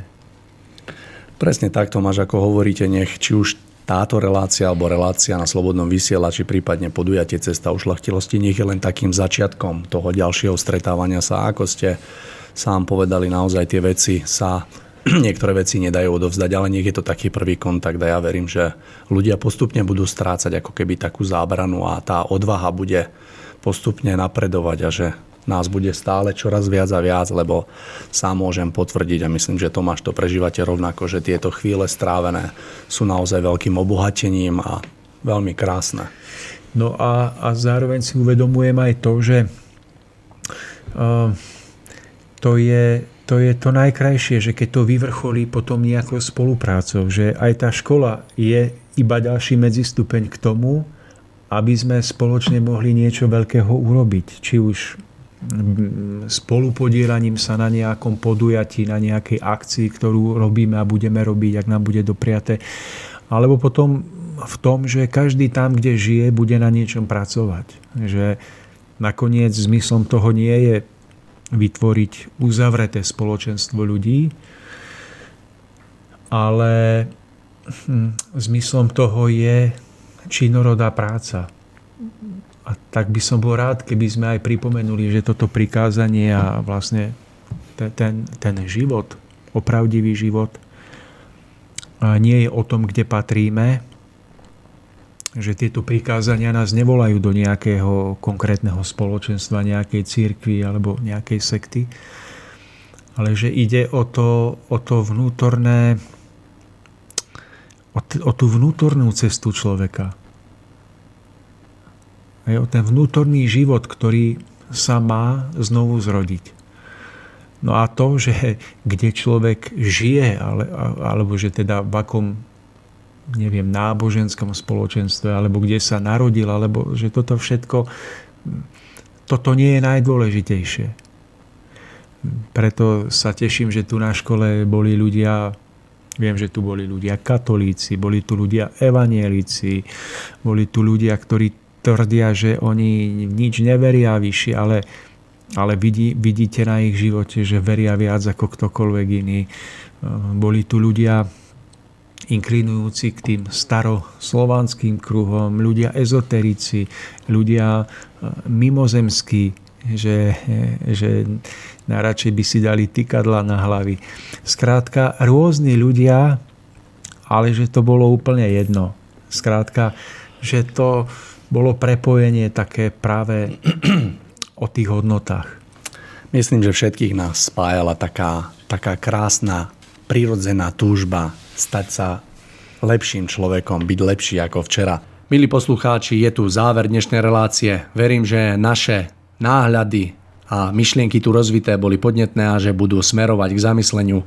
A na samotný záver mi už len dovolte, aby som dodal, aby sme ochraňovali ženu a jej čistotu a nezabudnime, že žena je tým, čo z nej urobí muž a preto ctíme a vážme si ženu ako takú a ona sa podľa toho sformuje.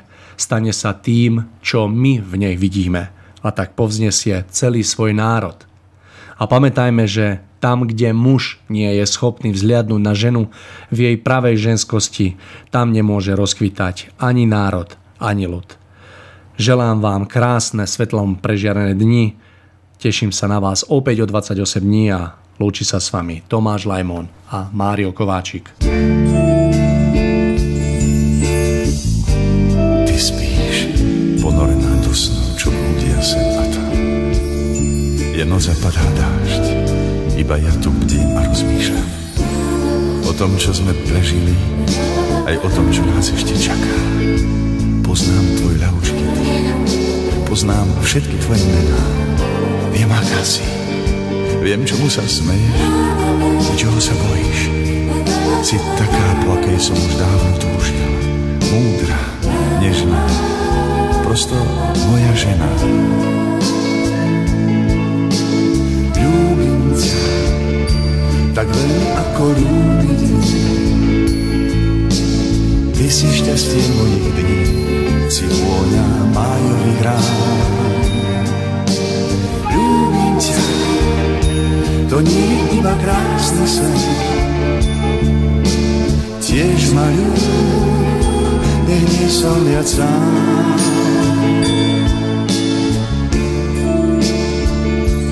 Ty spíš a ja ťa ľúbim viac ako včera a menej ako zajtra. Ľúbim ťa stále viac navždy, nekonečne. Si moja žena a ja som tvoj muž. Dvaja ľudia vo veľkom svete, ktorí chcú po sebe niečo zanechať.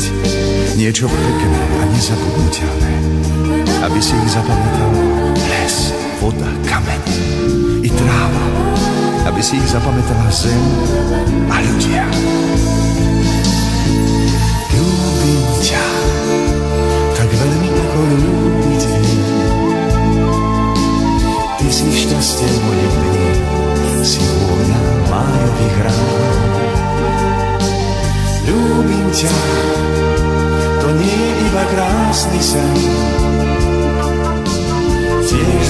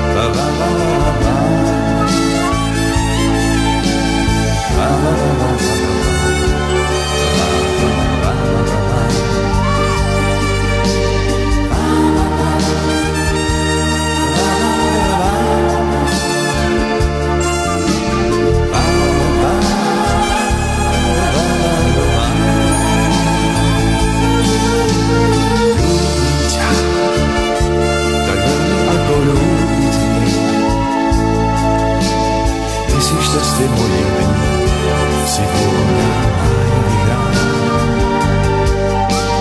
Любим тебя, то не напраснися, Теж молю, и не сумятся.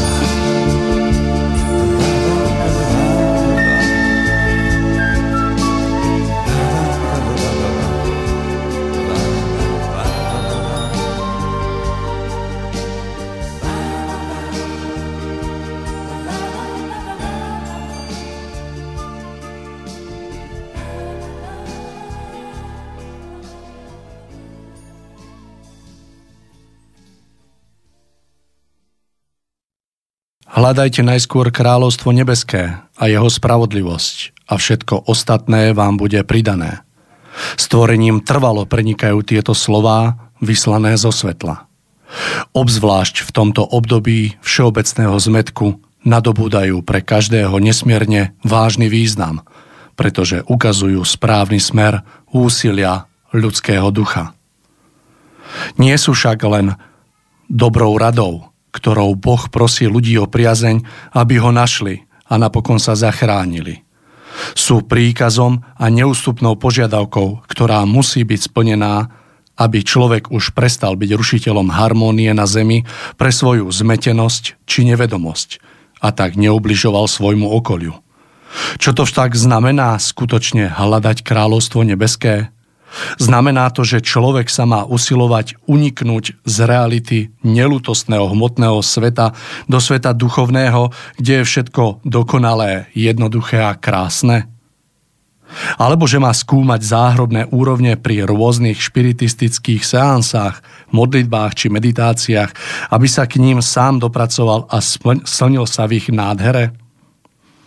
Každý, kto by pochopil požiadavku hľadať kráľovstvo nebeské takto obmedzenie, by sa sklamal. Ani jedna z uvedených možností nie je správna, pretože tlo, človek tým ani v jednom prípade neslúži Bohu a jeho vôli, ale vždy len a len svojmu prianiu mať sa lepšie a príjemnejšie. Požiadavka hľadať kráľovstvo nebeské a jeho spravodlivosť znamená hľadajte najskôr vôľu Božiu a jej dokonalú spravodlivosť, aby ste ju potom mohli už na zemi vyjadriť v tisícorakých formách akéhokoľvek svojho aj praktického konania. Keď človek nájde vôľu Božiu a osvojí si ju, bude chcieť vždy formovaním vytvárať iba krásu bez toho, aby na to musel byť nabádaný, pretože vytúžené naplnenie svojho ducha nenájde v ničom inom. Potom sa aj život na zemi stane nádherným odleskom kráľovstva nebeského, ako to už dávno mohlo a malo byť. Vlastný pocit oblaženia a pokoja nie je však v tomto smere ani pri správnom úsilí človeka vždy zaručený. Nebol by ani prospešný, pretože ten, komu zrazu začne všetko kvitnúť pod rukami, by mohol znovu upadnúť v duchovnej píche.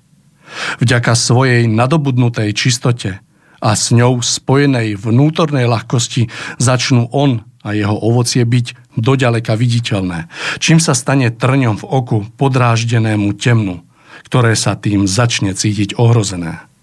Môže sa preto dožiť aj nadsti utrhania. Zároveň tým bude vystavený oveľa väčšiemu drobnohľadu, bude ostro káraný pre každú i tú najmenšiu chybičku, čo jemu samému môže slúžiť jedine na osoch. To všetko bude nútený prekonávať okrem výšky svojho duchovného nadľadu a šlachetnosti srdca nepoľavujúcou bdelosťou, vytrvalosťou, niekedy aj seba zaprením, čiže pravým opakom toho, čo mnohí očakávajú od vradenia sa do Božej vôle. Keď človek začne poznávať Božiu vôľu, mal by pamätať na to, že rozhodujúce nie je to, čo bude predmetom jeho každodennej práce – čím sa bude zaoberať, aby túto vôľu naplnil, ale ako to bude robiť. Vystižnejšie povedané, nie je potrebné, aby človek hľadajúci naplnenie Božej vôle začal si vymýšľať nové druhy činnosti svojho pôsobenia. Hlavne treba, aby sa najprv pokúsil nájsť spôsob, ako správne vykonávať tie činnosti, ktoré už vykonáva. Mnohé doterajšie ľudské činnosti je potrebné priviesť k znovuzrodeniu v ich obsahu. Tým bude potom správne slúžiť Božej vôli tak, ako to bolo chcené od úplného počiatku. Hľadanie kráľovstva nebeského nemá príliš veľa spoločného s náboženskými záležitosťami, ba v mnohom je od nich vzdialené. Skôr ho možno spájať na prvom mieste s celkovým poznesením úrovne života na Zemi, a to vo všetkých smeroch ľudských záujmov a činností. Postupné očisťovanie Zeme od všetkého nízkeho a zaťažujúceho by malo prinášať stále viac možností hľadať pravú podobu života podľa Božej vôle. Pripravme v sebe pôdu na toto nové, aby sme nezostali v hodine splňovania právom nepovšimnutí. Príjemný podvečer, milí poslucháči. Práve prežívame chladnejšie letné dni. Dnes máme 2. júlový, teda prázdninový piatok je krátko po 18. hodine a moje úvodné slovo odštartovalo v poradí už 95. vydanie relácie Cesta v zostupu. Zo štúdia v Banskej Bystrici vám teda zasielam srdečný pozdrav a spolu s mojim dnešným hostom, pánom Milanom Šupom, sa dnes budeme rozprávať podľa mňa na tú najkrajšiu a najsilnejšiu tému pre človeka vôbec a budeme hovoriť o Bohu, o stvoriteľovi, ktorého smie človek spoznávať v jeho diele. Dnes len mailový kontakt studiozavináčslobodnyvysielač.sk takže ak by ste sa chceli niečo opýtať, prípadne vyjadriť svoj názor na dámu tému, neváhajte tak urobiť. No a už na samotný záver už len dodám, že od mikrofónu sa vám bude prihovárať Mário Kováčik. Takže, milí poslucháči, teraz mi dovolte, aby som v štúdiu, teda nie v štúdiu mimo neho, ale v tejto relácii privítal nášho dnešného hostia, pána Milana Šupu, ktorého by som mal mať doma na telefonickej linke, takže ja to teraz vyskúšam. Pán Šupa, dobrý, krásny podvečer vám prajem. Počujeme sa? Áno, pekný podvečer prajem všetkým. Tak ja som veľmi rád, že spojenie je priaznivé, že sa veľmi dobre počujeme. Pán Šupa, taký ľahký úvod som do tejto témy zvolil. Ak vás môžem poprosiť, odovzdávam hneď slovo, aby ste aj vy takým ľahkým úvodom začal túto problematiku alebo túto tému rozvíjať, takže nech sa páči. Áno, takže dnešná téma bude znieť uh, neznáme fakty o stvoriteľovi. Uh, stvoriteľ a tvor žijúci vo stvorení. Tento vzájomný vzťah má byť tou najzákladnejšou, najelementárnejšou a najprirodzenejšou e, skutočnosťou pre každého vedomého tvora žijúceho vo stvorení. Lebo presne tak, ako je prvým slovom absolútnej väčšiny detí práve slovo mama, reprezentujúce ich vzťah k najbližšej osobe v ich živote, presne tak isto je akousi základnou e, povinnosťou každého tvora žijúceho vo stvorení mať vrúcný, živý a pevný vzťah k svojmu vlastnému stvoriteľovi. Lebo jedine tento vzťah robí z človeka skutočne ľudskú bytosť lebo jedine tento vzťah dáva ľudskej bytosti v istom zmysle krídla a mení ju na aniela, ktorý sa na týchto krídlach ušľachtilosti a cnosti vznáša vysoko nahor v ústrety pánovi a do jeho blízkosti. Lebo jedine tento vzťah dvíha vnútorný zrak človeka od hmoty smerom k výšinám ducha.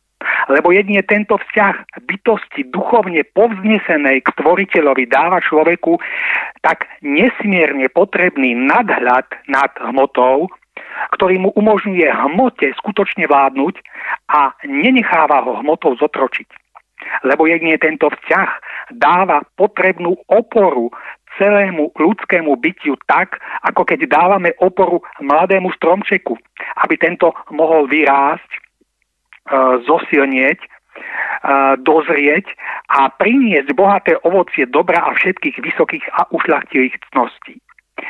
O nesmiernej e, zásadnej dôležitosti budovania tohto vzťahu stojacej vysoko nad všetkými ostatnými vecami sa jasne hovorí, či už v desatore prikázaní, ako i v modlitbe oče náša, pretože v obidvoch e, je práve toto na prvom mieste.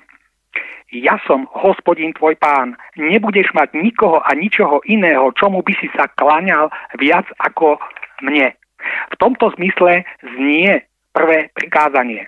A presne v tom istom zmysle začína i modlitba pána očenáš. A síce slovami oče náš, ktorý si na nebesiach.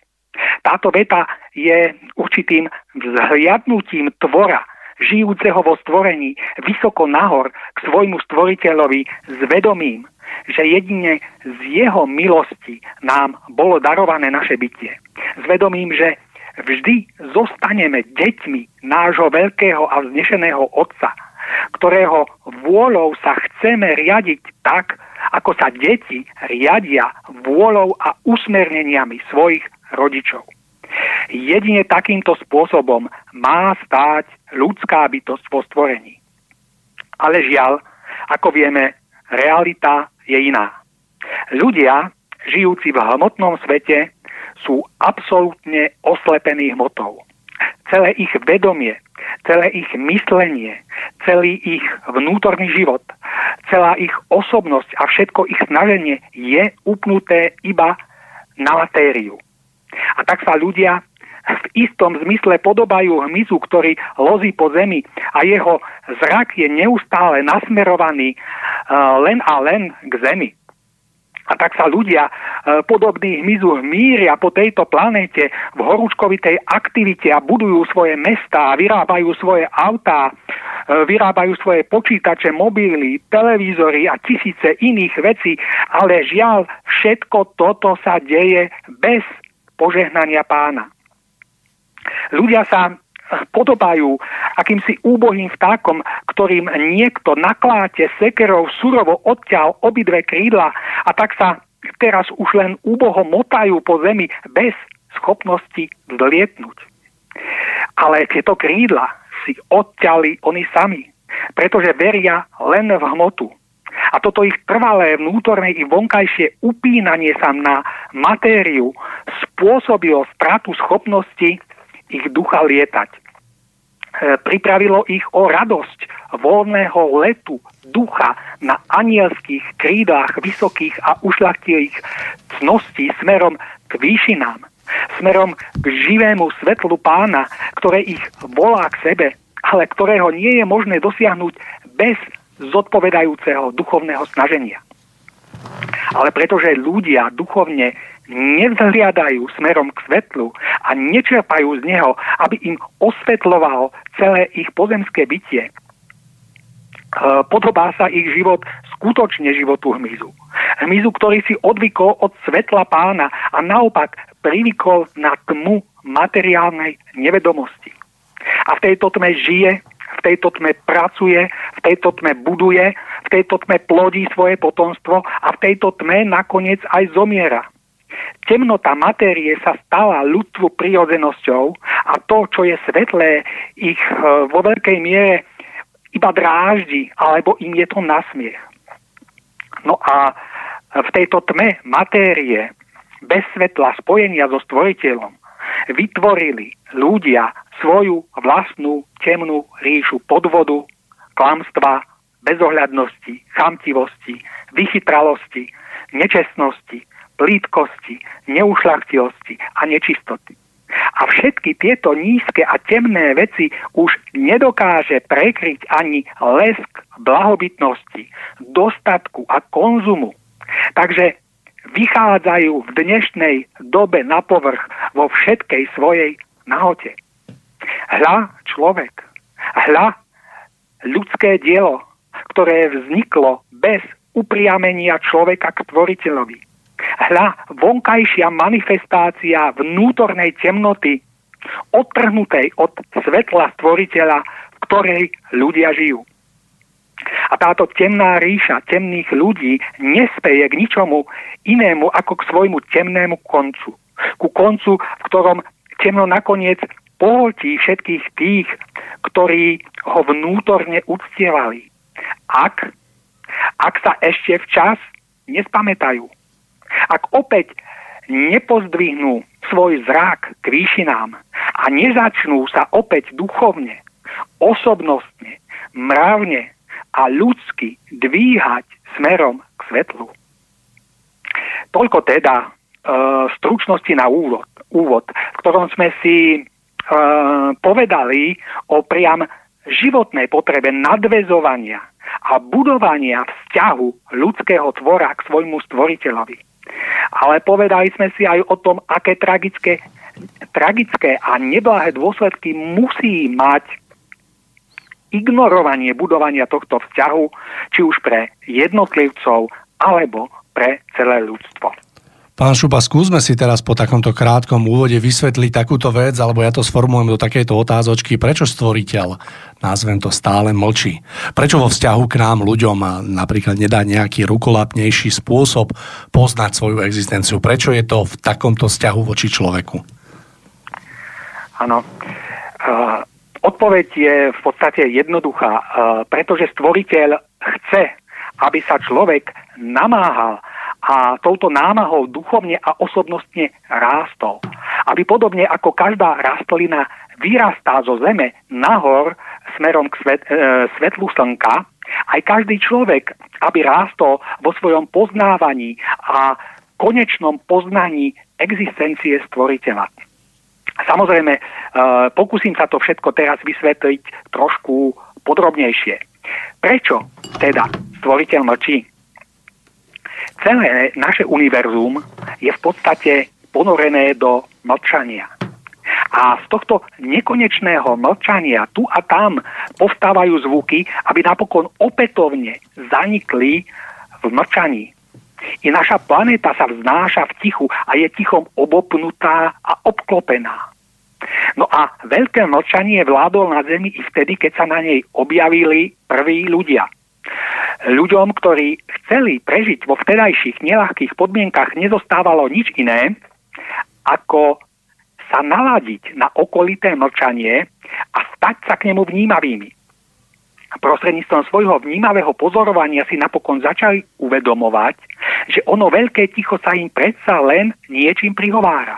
Že sa im prihovára určitými dôsledne fungujúcimi zákonitosťami. Prví ľudia si uvedomili, že slnko pravidelne vychádza a zapadá. Že sa pravidelne obmienia jar, leto, jeseň a zima. Že prichádzajú búrky a dažde, ktorým predchádzajú vždy rovnaké príznaky a tak ďalej a tak ďalej.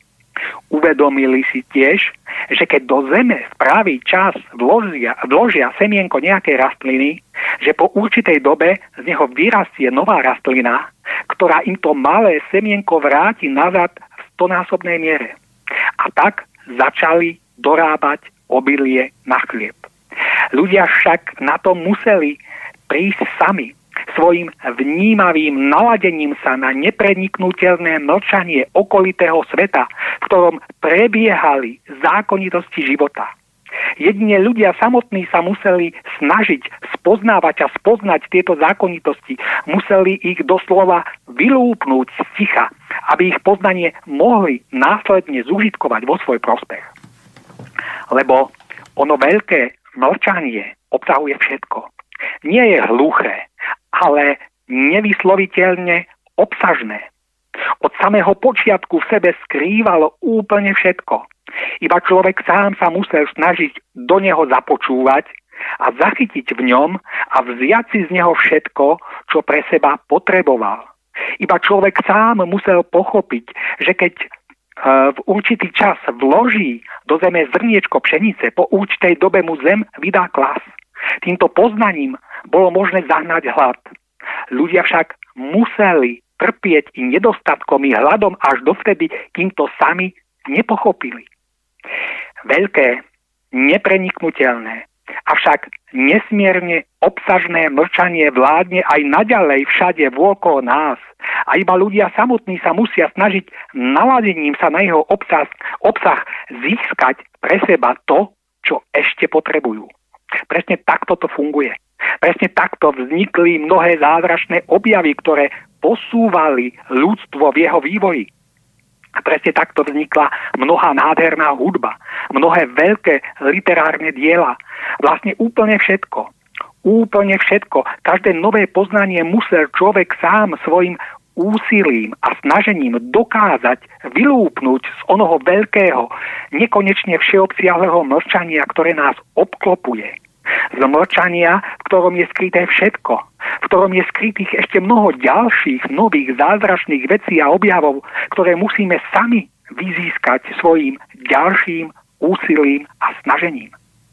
Je preto veľmi zvláštne, že sa človek naivne pýta, či vôbec existuje stvoriteľ, ak neustále a už po celé tisícročia iba mlčí. Takémuto jedincovi treba jednoznačne zdôrazniť. Človeče, nenašiel si iba preto, lebo si vážne nehľadal. A pretože si nikdy vážne nehľadal a nesnažil sa ono veľké, všeobklopujúce mlčanie, ti ani nevydal svoje najvznešenejšie tajomstvo, nachádzajúce sa v najvrcholnejšom bode ticha a v najtajnejšej komnate mlčania. Áno, stvoriteľ je a zostáva zahalený mlčaním, ale vycítiť ho a spoznať nezvratnosť jeho existencie je umožnené tým, ktorých onej nepreniknutelnosti mlčania dostatočne vážne a dostatočne hlboko pátrali. A tí, ktorí sa naozaj poctivo snažili tohto poznania aj dosiahli. Avšak tí, ktorí sa dostatočne nesnažili, nepátrali, nehľadali, nenaladili sa, tí zostávajú s prázdnymi rukami. Je to však jedine ich chyba. Tak ako by človek musel trpieť hladom, ba dokonca aj zahynúť, keby vlastným snažením nedokázal vylúpnúť z nepreniknutelnosti mlčania poznanie správneho času vloženia zrna do zeme, ktoré mu prináša klas, presne rovnako musí človek duchovne biediť, hľadovať, hynúť, ba dokonca zahynúť, ak nedokáže z nepreniknutelnosti toho istého mlčania vylúpnúť istotu presvedčenia o existencii zdroja všetkého života, stvoriteľa. Boh je život. A jedine spojenie so životom, so zdrojom všetkého života môže dať pravú plnohodnotnosť a plnosť životu človeka na zemi. Tak ako nám zrno vložené do zeme prináša v pravý čas klas, a teda chlieb, ktorý nás drží pri živote, tak jedine spojenie so zdrojom všetkého života prináša životu človeka pravú a skutočnú plnohodnotnosť. Bez chleba zomierame hladom a bez pána zomierame v prázdnote bezobsažnosti a neplnohodnotnosti svojho bytia. Chlieb je životom tela a spojenie so stvoriteľom je životom ducha. Je životom a svetlom ľudského bytia. Jedno aj druhé však bolo a je treba vylúpnúť z nepreniknutelnosti všeobsiahleho mlčania vlastným úsilím a vlastným snažením. Toto však musí urobiť každý sám za seba. Nikto iný to za nás neurobí. Tak ako ono veľké mlčanie skrýva v sebe ešte obrovské množstvo tých najneuveriteľnejších objavov, tak v sebe skrýva i to najzásadnejšie a najvyššie poznanie, aké vôbec jestvuje. Nezvratné poznanie súcnosti existencie stvoriteľa. Človeče, stíš sa. Načúvaj pozorne onomu mlčaniu. Hľadaj v ňom a pátraj v ňom. Dostatočne vážne, dostatočne hlboko a dostatočne silne. Potom, jedine potom nájdeš Nikdy však nie je možné nájsť tomu, kto vážne nehľadá. Kto sa už ani vôbec nedokáže naladiť na všeobsiahle ticho, pretože je neustále ponorený v rušivom hluku vytvorenom človekom. Ak si teda človeče doteraz ešte nenašiel, netvrď, že stvoriteľ neexistuje. On existuje. Je však zahalený múrom mlčania, cez ktorý dokážu preniknúť iba naozaj vážne hľadajúci. Pán Šupa, podľa mňa ste to veľmi krásne vystihol, veľmi krásne vystihnuté a podané myšlienky, ktoré akoby e, majú opísať to, čo človek nebude nikdy vidieť. Ja sa opýtam, na svete sú tisíce, tisíce ľudí, ktorí z rozličných, dô, z rozličných dôvodov neveria v existenciu stvoriteľa. Mohli by sme ako určitú pomocku pre týchto ľudí načrtnúť, povedzme, akým spôsobom e, je možné človeku sa dopracovať k viere stvoriteľa tak, aby sa z neveriaceho mohlo stať veriaci? Vieme niečo také poskytnúť? Áno, áno, skúsime to teda. Skúsme. Uh, kľúč k otvoreniu brány poznania stvoriteľa môžeme nájsť v pochopení princípu klasického rozhlasového vysielania. Existuje veľa rôznych typov rádií, e, ktoré vysielajú v rozhlasovom éteri na rozličných vlnových dĺžkach. Alebo inak povedané na rozličných frekvenciách. Kto chce počúvať rádio podľa vlastného výberu, musí vlastniť rozhlasový príjimač a na ňom si naladiť príslušnú frekvenciu. Ak bude mať čistý príjem a rozhlasový signál mu nebude nič rušiť, môže potom nerušene počúvať vysielanie zvolenej rozhlasovej stanice. No a tento istý princíp funguje aj vo vzťahu k stvoriteľovi, ktorého súcnosť vyžaruje, alebo vzhľadom k nášmu príkladu o rozhlase vysiela na celkom konkrétnej a špecifickej frekvencii. Každý, kto chce zachytiť jeho vyžarovanie alebo vysielanie, sa jednoducho musí naladiť na rovnakú voľnovú dĺžku. To však ale zároveň znamená, že každý jedinec, ktorý nie je schopný alebo ochotný naladiť sa na zodpovedajúcu frekvenciu, nemôže v nejakom prípade zachytiť jeho vysielanie. A presne toto je prípad materialistov a ateistov ktorých osobnosť je vnútorne naladená na úplne iné frekvencie, než je frekvencia vysielania stvoriteľa. Preto celkom logicky jeho vysielanie nezachytávajú. Avšak na základe toho, že sú oni sami neschopní správne sa naladiť, nelogicky tvrdia, že nejaký stvoriteľ neexistuje. Lebo oni nikdy nejakého stvoriteľa nevideli ani nepočuli.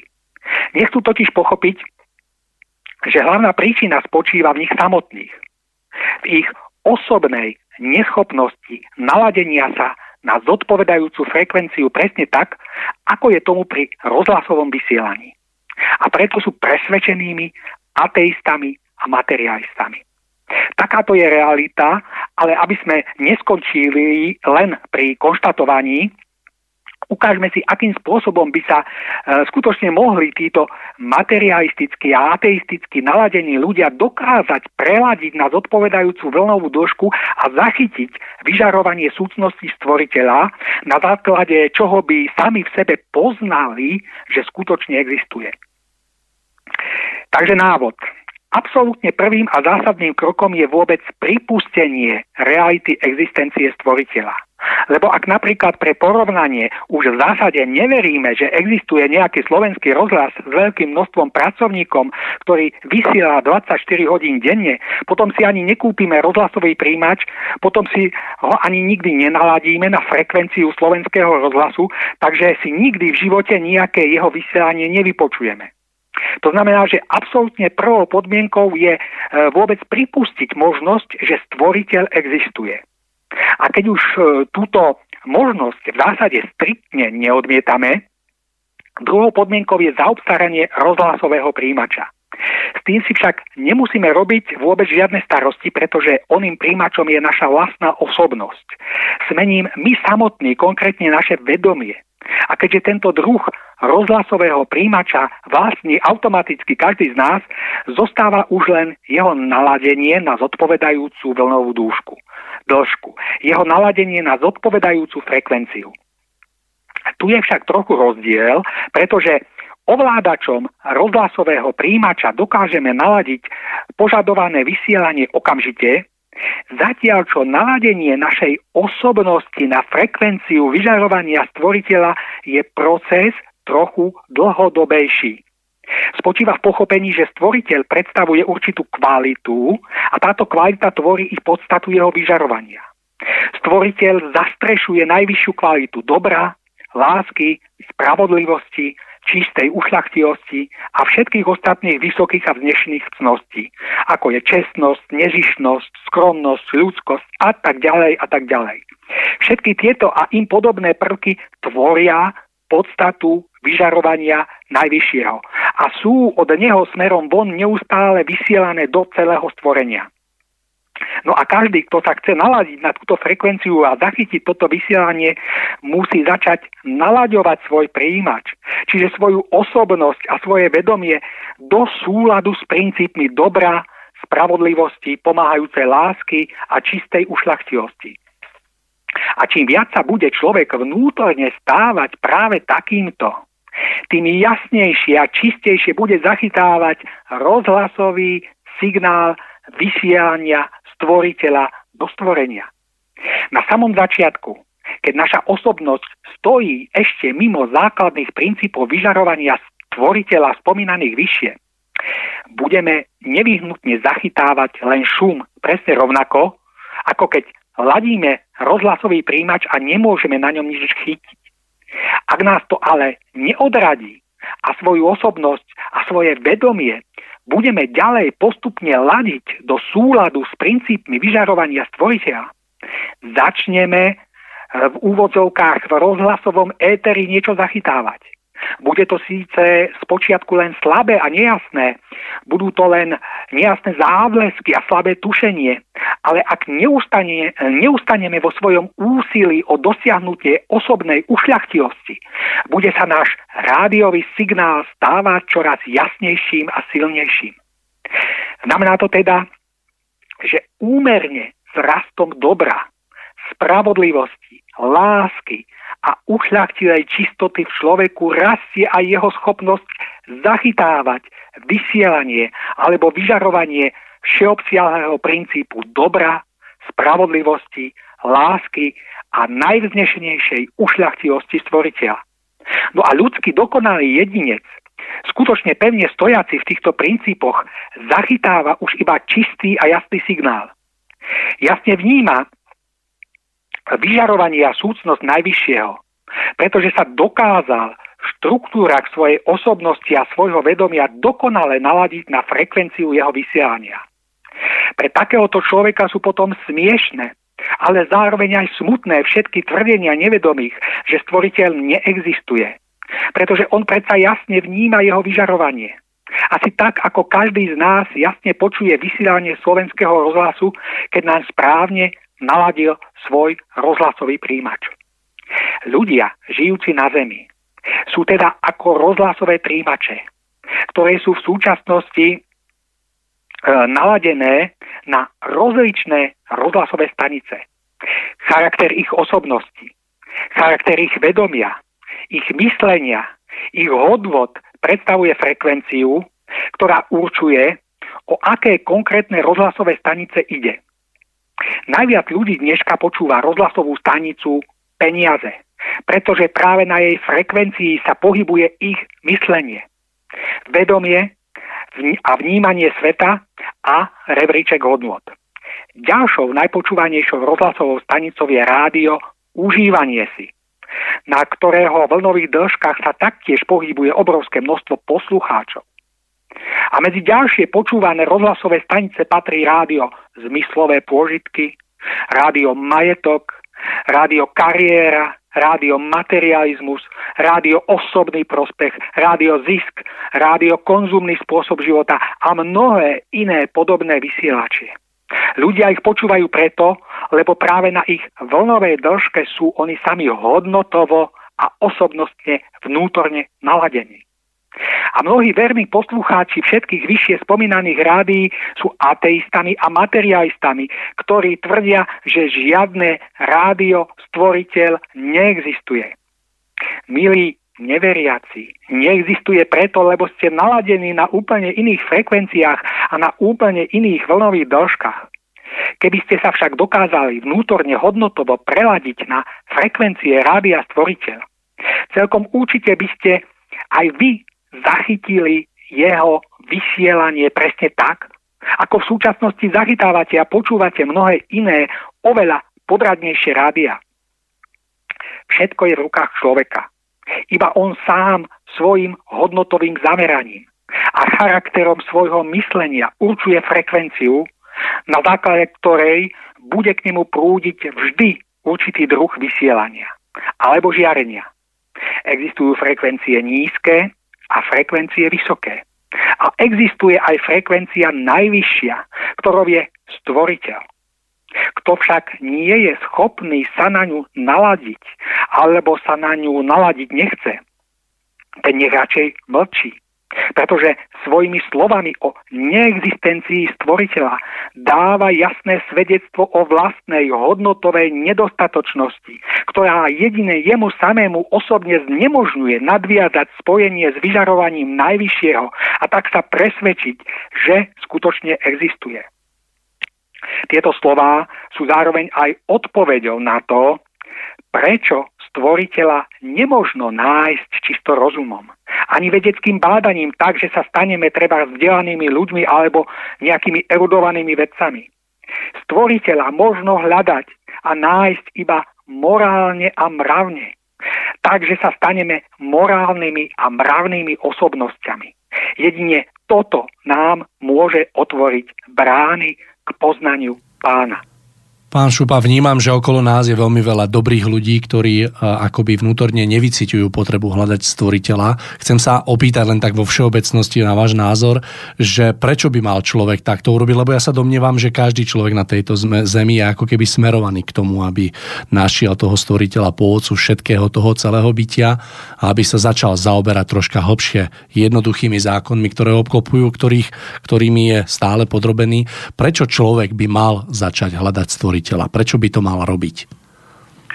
Uh, pretože stvoriteľ je život, pretože stvoriteľ je proste uh, zásadná hodnota, proste je život sám a stvoriteľ alebo um, smerovanie k čo, človeka k stvoriteľovi, k stvoriteľovi môže ľudskému duchu prepožičať skutočný a pravý väčší život. Nič ostatné. Hmota je dočasná, to všetci dobre vieme. Zoberieme za pár rokov, 80 rokov života a to je proste hmota. Uh, ale človek uh, je tou ľudskou bytosťou práve preto, že má tu možnosť a môže dosiahnuť tú, tú väčnosť, to väčšné bytie. Ale to väčšné bytie mu môže darovať len stvoriteľ. To znamená len uh, to, že tento človek sa bude vo svojom živote prepracovávať čoraz bližšie k stvoriteľovi, uh, do jeho blízkosti, uh, v ktorej je tá väčšiná ríša ducha, v ktorej budú môcť potom prebývať všetci tí ľudia, ktorí sa dokážu oslobodiť od tej hmoty a e, istým spôsobom pevne previazať práve so stvoriteľom. Z toho to rovnako vyplýva, že je veľmi dôležitá, nazvem to taká kvalita toho vzťahu medzi človekom a stvoriteľom, že ako keby každá taká nejaká, neviem, lahostajnosť, ľahkovážnosť, áno, že sa človeku áno. riadne vypomstí. Pán Šupa, máme nejakých 40 minút z našej relácie za sebou. Ak, nav- ak môžem, navrhol by som, že si dáme krátku prestávočku a po nej by sme potom sa vrátili áno, späť áno, k našej dobre, dobre, dobre, chcem sa len opýtať, neviem, či nám bude potrebné obnoviť telefonické spojenie, alebo nám to normálne vydrží že... To nám vydrží Hej, dobre, dobre, tak nebudem s tým nič robiť, takže my sa počujeme po prestávke, takže nech sa páči. Ano.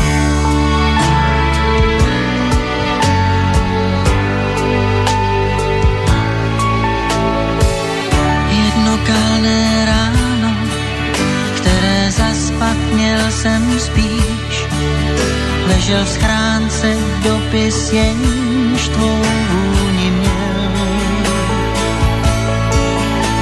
tom listě bylo psáno, že mě navždy opouštíš a já zemřít a skončit s vším v tu chvíli chtěl.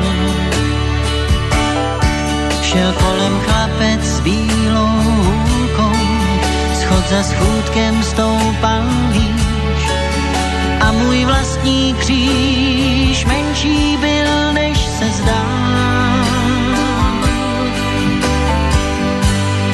Každá trampota má svou mes, kdeže nářky mé jsou dnes. Vždycky důvod je žít dál. Každá trampota má svou mes, kdeže nářky mé jsou dnes. Vždycky důvod máš žít dál.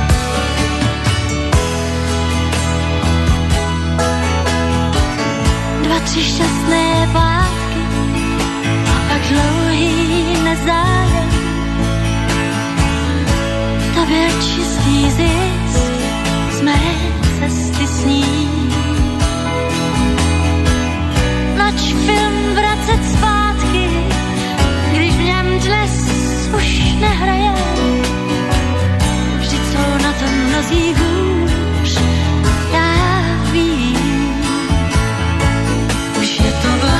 všechno dávno, staré rány odnes čas. Prostě každý z nás stal se tím, čím se stál. Každá trampota má svou les, kdeže nášky tvé jsou dnes. Vždycky důvod máš žít dál.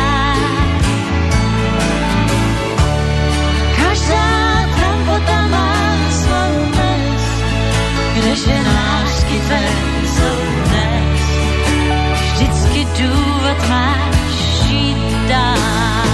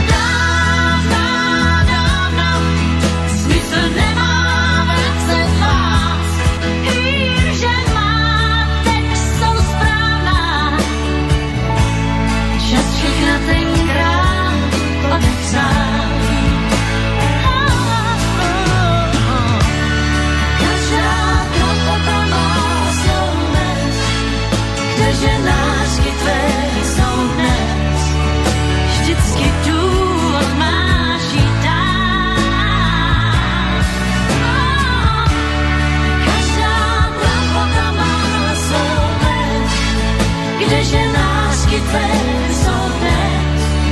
Vždycky důvod máš žít dál.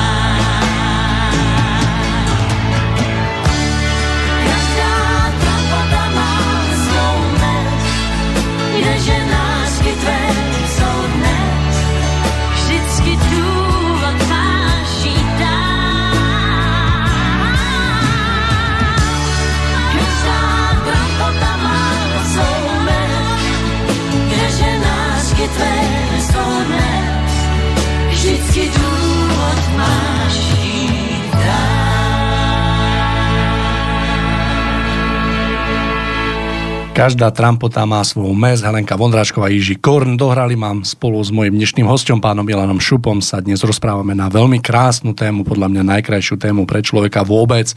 Hovoríme o Bohu, o stvoriteľovi. Tému sme si pomenovali nepoznané fakty o stvoriteľovi. Budeme v tom pokračovať. Pán Šupa, verím, že ste na druhej strane.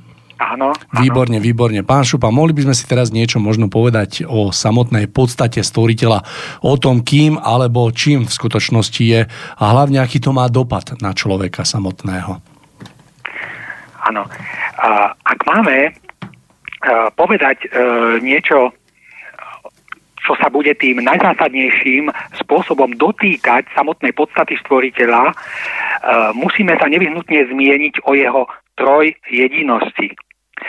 E, Treba však e, zvlášť zdôrazniť, že trojjedinosť pána všetkých svetov je vo svojej pravej podstate niečím, čo nám navždy zostane e, v istom zmysle nepochopiteľné, pretože pán vo svojej trojjedinosti stojí vysoko nad stvorením, kam vo svojej chápavosti nie je schopné dosiahnuť vedomie žiadneho sformovaného tvora žijúceho vo stvorení. O týchto veciach sa neskôr zmienime podrobnejšie. A predsa na druhej strane sme schopní túto trojedinosť do určitej miery pochopiť a v určitej miere jej porozumieť. Ale samozrejme iba sprostredkovanie, to je vo forme, ako sa táto trojedinosť premieta dolu do stvorenia. Vo forme jej vyžarovania z hora od stvoriteľa nadol do stvorenia. No a trojjedinosť pána sa premieta do stvorenia prostredníctvom troch pri, princípov, prostredníctvom troch pilierov, na ktorých stojí celé stvorenie. A sú nimi láska, spravodlivosť a čistota. Sú to tri princípy, pôsobiace ako jeden, pretože v každom jednotlivom z nich sú organicky prítomné ďalšie dva. To znamená, že v láske je prítomná zároveň spravodlivosť a čistota. V spravodlivosti je zároveň prítomná láska a čistota a v čistote je prítomná láska a spravodlivosť. Sú to teda tri princípy, ale zároveň jeden, v ktorom sú druhé dva, e, ďalšie dva obsiahnuté. To znamená, že toto je ten odraz trojjedinosti pána pôsobiaci e, vo stvorení a, a tým pádom nám e, istým spôsobom pochopiteľný. A teraz si skúsme niečo viac povedať o každom z týchto troch e, princípov jednotlivo, čiže osobitne. A začníme láskou, o ktorej sa v kresťanstve zvykne tak často hovoriť. Táto láska v kresťanstve je vnímaná ako niečo samojediné, ako niečo dominantné, vyjadrené slovami, že Boh je láska. Vnímanie stvoriteľa dominantne len ako lásku robí však kresťanstvo ochudobneným, pretože na základe vyžarovania trojjedinosti pána do stvorenia musí byť jeho láska pevne prepojená so spravodlivosťou a čistotou. Musí byť s nimi tak pevne prepojená, že je s nimi zajedno. Ak láska nie je vnímaná takýmto spôsobom, tak je to potom láska falošná, skreslená a nepravá. Aby sme si to celé lepšie objasnili, uveďme si konkrétny príklad uh, zo života, treba z výchovu detí. Okrem nevyhnutnej lásky musí byť pri nej rovnako činným aj princíp spravodlivosti. V tejto súvislosti e, si spomínam na slova jedného staršieho pána, ktorý pri rozhovore reagoval na súčasný systém výchovy detí, v ktorom sa im takmer všetko dovoluje a v ktorom treba pri konflikte, e, konfliktnom správaní e, ich dieťaťa v škole rodičia vystupujú proti učiteľovi namiesto toho, aby si spravili, spravili poriadok so svojím vlastným dieťaťom, ktoré sa nevie spratať do kože. No a tento starý pán povedal na to asi toľko. Mňa môj otec bil. Ale nie preto, že by ma nemal rád. Naopak, práve preto, že chcel zo mňa niečo mať. Ak by sme tieto slova starého pána mohli uh, v istom zmysle parafrázovať v rámci našej témy o trojedinosti, konkrétne vo vzťahu lásky a spravodlivosti, zneli by asi takto. Otec ma mal rád, to znamená evidentne láska. A preto ma na mne rukolapným spôsobom uplatňoval hodnotu spravodlivosti, aby zo mňa mohol nakoniec vyráť hodnotný človek. Týmito slovami samozrejme nenabádam rodičov, aby svoje deti byli, ale chcem ich rozhodne upozorniť na to, že aby pri ich výchove oveľa intenzívnejšie zohľadňovali aj princíp spravodlivosti, ehm, ktorý musí s ich láskou tvoriť jednotu. Pretože jedni takýmto spôsobom môžu svoje deti správne vychovať. Toľko teda princípu lásky. A teraz sa pozrieme bližšie na princíp spravodlivosti. Snáď najočividnejším a najrukolapnejším svedectvom fungovania princípu spravodlivosti vo stvorení sú choroby, ale v konečnom dôsledku i mnohé iné tragédie a nešťastia, ktoré ľudí postihujú. Pri chorobách to napríklad funguje asi tak, že ak človek e, najmä vnútorne dlhodobejšie vybočuje zo štandardov harmónie stanovenej zákonmi univerza na ľudskú bytosť, jeho vnútorný odklon od týchto zákonov, od tejto harmónie sa napokon somatizuje a zhmotňuje do vonkajšej podoby konkrétnej choroby. Úlohou každej choroby je v prvom rade zastaviť človeka v jeho nesprávnom myslení, v jeho nesprávnom štýle života a celkovom smerovaní. Každá choroba a ak je vážna o to viac, nás zväčša teda vždy v prvom rade zastaví v našom zabehanom štýle života a donúti nás zamyslieť sa. Zamyslieť sa nad sebou samými, na, nad životom ako takým a nad jeho hodnotami. No a za druhé je nám e, schopná každá choroba ukázať, ak skúmame jej duchovné príčiny, čím konkrétne sa odkláňame od harmónie požadovanej univerzom od človeka. Choroba nám to umožní poznať a na základe poznania duchovnej príčiny choroby sme potom pri e, našej dobrej vôli schopní zapracovať na jej odstránení. Ak si pripomenieme slova onoho starého pána, ktoré platia aj v tomto prípade, a ktorý teda povedal, že ho otec bil, ale iba preto, že ho mal rád, tak v podstate aj choroby a iné nešťastia sú údery, ktoré dostávame. Ale pozor, nebije nás nimi pán. Tieto údery choroby a osudu sú, sú iba nevyhnutnými a zákonitými dôsledkami nášho vlastného, predchádzajúceho, nesprávneho myslenia a jednania. Týmito údermi choroby a osudu sa bijeme len my sami. A dostávame ich preto, aby sme sa zastavili, spametali, pochopili, kde robíme chyby a svoje chyby sa snažili napraviť. V chorobách a iných osudových nešťastiach je teda jasne padateľný, nekompromisný princíp vyššej spravodlivosti, ktorá na nás dopadá v odvetných úderoch zákona spätného pôsobenia. Avšak v týchto odvetných úderoch osudu je zároveň jasne badateľný aj princíp lásky, ktorá nechce, aby sme stratili celé svoje bytie a skončili v duchovnom zatratení ale ktorá nás, hoci aj za cenu choroby a úderov osudu, chce zastaviť v našom nesprávnom smerovaní a priviesť na správnu cestu. Na základe tohto všetkého môžeme jasne vidieť, ako sú princípy lásky a spravodlivosti vzájomne hlboko a neoddeliteľne prepojené. No a v tomto hlbokom a vzájomnom prepojení sa ich preto máme snažiť uplatňovať aj v našom každodennom živote. No a teraz si povedzme niečo o čistote. O čistote nepoškornenej, kryštálovo chladivej a čírej. O čistote, ktorá je matkou všetkých cností. Pretože práve z nej ako zo základnej platformy bytia vyrastajú ako prvé dva nádherné kvety. Kvet lásky a kvet spravodlivosti. A samozrejme okrem nich aj všetky ostatné vysoké a vznešené cnosti. Pochopenie hlbokého vzájomného prepojenia trojedinosti, čistoty lás, e, trojedinosti, čistoty, lásky a spravodlivosti si môžeme priblížiť aj na príklade toho, že poznanie princípu spravodlivosti bolo ľuďom darované v starom zákone. Poznanie princípu lásky nám bolo darované v novom zákone. No a poznanie, akoby konečné zastrešenie celej trojednosti môžeme nájsť vo významnom e, duchovno-filozofickom diele vo svetle pravdy, ktoré hneď vo svojom úvode kladie dôraž predovšetkým na čistotu. To sa vo vzťahu k ľuďom e, premieta do konkrétnych slov e, znejúcich. Udržujte krb svojich myšlienok čistý, lebo jedine tým založíte mier a budete šťastní.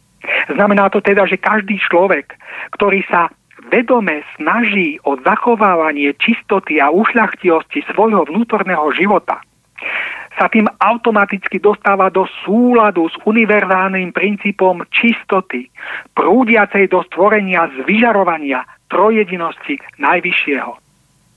A čistota vnútra takto vedome sa snažiaceho človeka potom automaticky prinesie svoje prvé nádherné plody v podobe lásky a spravodlivosti. A napokon aj v podobe všetkých ostatných ušľachtilých a vznešených a vysokých cností. V kresťanských chrámoch je možné často vidieť symbolické vyjadrenie trojedinosti pána v podobe trojuholníka, z ktorého vychádzajú lúče a vo vnútri ktorého sa nachádza oko, ktoré sa na nás pozerá. Tie spodné dva uhly tohto trojholníka symbolizujú princíp lásky a princíp spravodlivosti. No a horný uhol tohto trojuholníka symbolizuje princíp čistoty, ktorý to všetko v istom zmysle zastrešuje. Princíp čistoty ako vrchol všetkého a ako východiskový bod celého bytia. Princíp čistoty, ktorý má nájsť odozvu v každom človeku práve v podobe jeho vážnej snahy o zachovávanie čistoty svojho vnútorného života, o čistoty svojho cítenia a myslenia, z ktorých potom automaticky vystáva všetko ostatné. To znamená uh, slova, slovný prejav alebo naše vonkajšie viditeľné činy, ktoré sú vždy len odrazom nášho čistého a ušľachtého vnútra, o ktoré dbáme. Lebo ako sa píše, dobrý strom prináša dobré ovocie a zlý strom zlé ovocie. Dobrý strom je náš čistý a ušľachtivý vnútorný život, ktorý prináša svoje dobré ovocie v podobe nášho dobrého, spravodlivého a láskavého jednania. Zlý strom je naopak náš nečistý a neušlachtilý vnútorný život, ktorý prináša svoje zlé ovocie v podobe nášho nedobrého, nespravodlivého a neláskavého jednania. A príde však čas, kedy budú všetky zlé stromy vyťaté a spálené v ohni, aby už viac nemohli prinášať svoje zlé ovocie a aby vo stvorení zavládla už len kryštáľovo číra čistota. Takže akési stručné zhrnutie znalosti o trojedinosti Najvyššieho, ktorá sa premieta do stvorenia v podobe neoddeliteľnej jednoty princípov lásky, spravodlivosti a čistoty, je takéto. Každý človek, ktorý žije vo stvorení a chce kráčať ku svojmu pánovi, každý človek, ktorý sa chce približovať k svojmu stvoriteľovi, sa k nemu môže blížiť jedine prostredníctvom rozvíjania troch najelementárnejších cností. A to cnosti lásky, cnosti spravodlivosti a cnosti čistoty. A tieto tri cnosti sa v ňom musia istým spôsobom zjednotiť. Lebo láska bez čistoty je vždy len rôzna miera nemravnosti a zvrhlosti. A láska bez spravodlivosti je slabožská, zmekčilá a sladkastá. Spravodlivosť bez lásky je zase krutá, tvrdá a bezohľadná. A spravodlivosť bez čistoty je len ilúziou spravodlivosti, je len karikatúrou spravodlivosti. A čistota, práva a skutočná je len taká, z ktorej organicky vyrastá láska a spravodlivosť, ktorá je spojená a prepojená s láskou a spravodlivosťou. Jedine tadiaľto vedie cesta človeka k jeho stvoriteľovi. V minulosti sa napríklad viedlo mnoho sporov o tom, ktorá viera je pravá. A tak je tomu ešte aj dnes, treba u vyznávačov islámu, ktorí sú sami o sebe presvedčení, uh, že sú jedine oni sami pravoverní. V takomto vnímaní sa však skrýva neuver, e, neuveriteľná malosť a až e, určitá smiešnosť, keby za tým žiaľ nestáli tisíce mŕtvych. Lebo pred bránami kráľovstva nebeského nebude vôbec rozhodovať to, či bol niekto katolíkom, či bol niekto evanielikom, či bol niekto buddhistom, muslimom alebo niekým iným. Pred bránami kráľovstva nebeského bude rozhodovať iba miera našej spravodlivosti, miera našej lásky a miera našej čistoty. Iba miera našej spravodlivosti, lásky a čistoty, ktorú nesieme vo svojom vnútri, vo svojich srdciach a vo svojich dušiach. Iba miera lásky, spravodlivosti a čistoty, ktoré sme boli schopní preukázať vo vzťahu k našim blížnym. Jedine toto bude a je rozhodujúce a všetko ostatné je nepodstatné, podružné a až smiešné.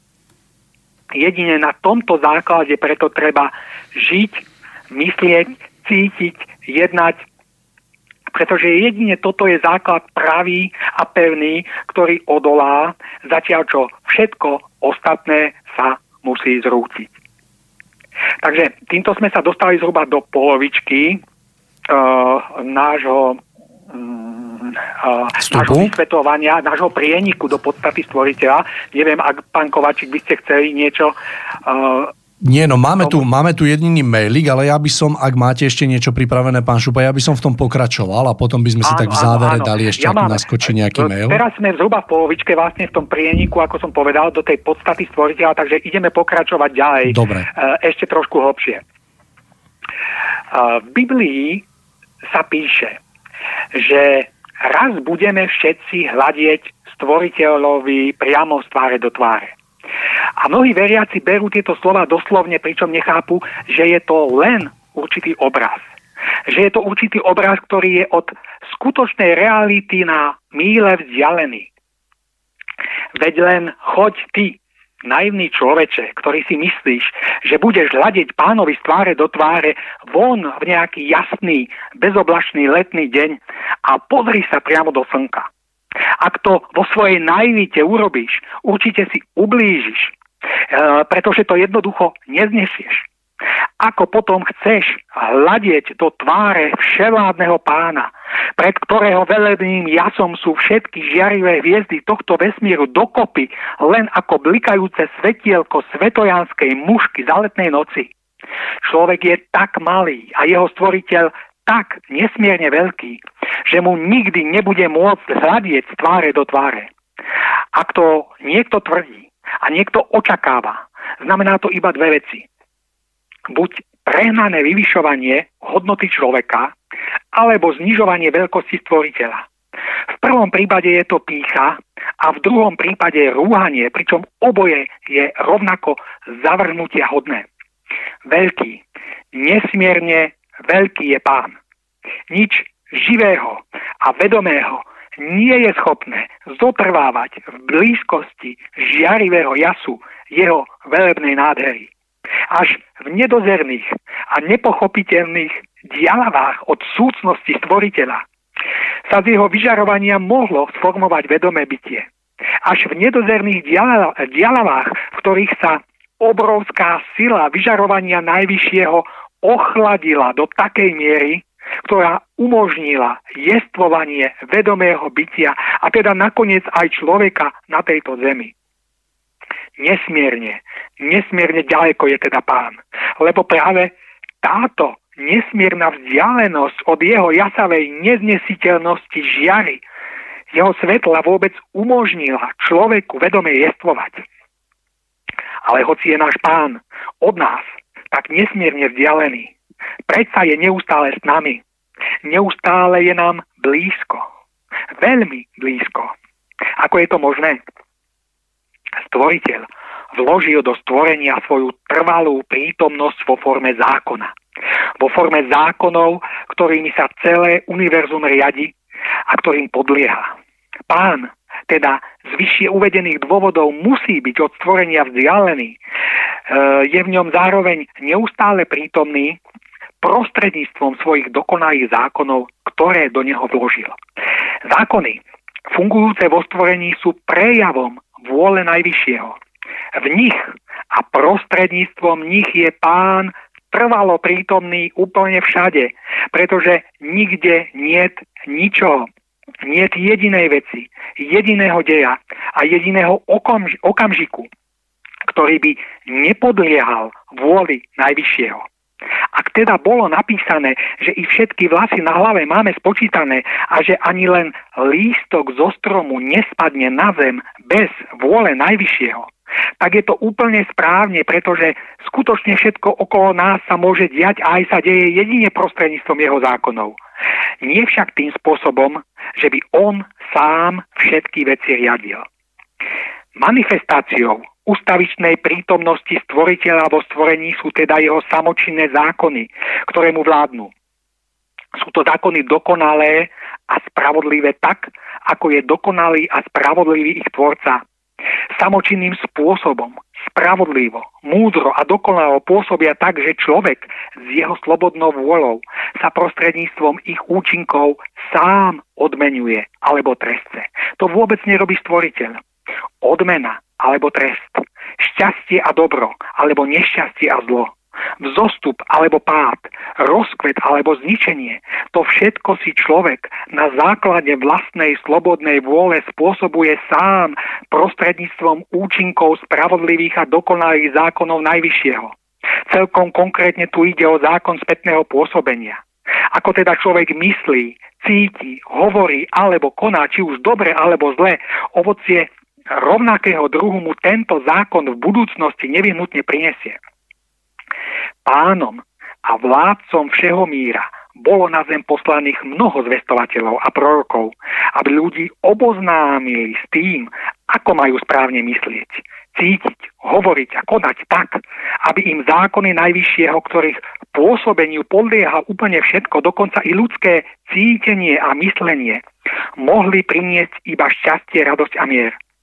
Z týchto vecných informácií hovoriacich o správnom pôsobení človeka vo stvorení v súlade so zákonmi Najvyššieho vznikli neskôr mnohé svetové náboženstva, z ktorých sa však žiaľ časom z rôznych dôvodov pôvodná vecnosť úplne stratila.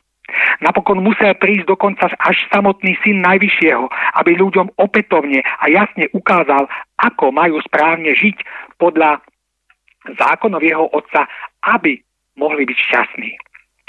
Človek sa totiž musí naučiť myslieť, cítiť, hovoriť a jednať správnym spôsobom tak, aby mu zákony najvyššieho, o ktorých účinkom podlieha a nemôže sa im vyhnúť, mohli prinášať iba šťastie a radosť. K tomuto cieľu ľuďom neomilne ukazuje cestu Kristovo učenie, ktoré má byť takýmto spôsobom chápané a príjmané. Spása totiž nespočíva v ničom inom, ako v dokonalom súlade života človeka so zákonmi Najvyššieho. Jestvujú zákony prírodné, ktorým podlieha viditeľný hmotný svet a zákony duchovné, ktorým podlieha svet ľudským okom neviditeľný. Do neho je možné okrem iného zahrnúť i naše cítenie a myslenie. Oboje, čiže prírodné a duchovné zákony, zákony sú zákonmi pána.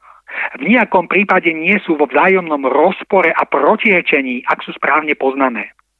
Zákonmi prírodnými sa zaoberá veda a zákonmi duchovnými církev. Úlohou církvy je ľuďom jasne a vecne ukazovať, ako majú správne žiť, aby im zákony Najvyššieho prinášali len šťastie a mier. Žiaľ, do náuk cirkví sa z rôznych dôvodov, či už mocenských, alebo hmotárskych, alebo na základe ľudských omylov a názorov vnieslo mnoho nevecností. Mnoho nevecností, ktoré prekrývajú to vecné, pôvodné a podstatné. Chýba dôsledné poukazovanie na nevyhnutnosť života človeka v súlade so zákonmi Najvyššieho, v ktorých účinkoch k nemu prichádza v prípade jeho nesprávneho jednania bolesť, trest a odsúdenie, avšak v prípade jeho správneho jednania radosť, mier, naplnenie a povznesenie. Každý vážne hľadajúci nech preto v jednotlivých náboženstvách hľadá predovšetkým toto zdravé jadro, ktoré sa v nich ešte vždy nachádza.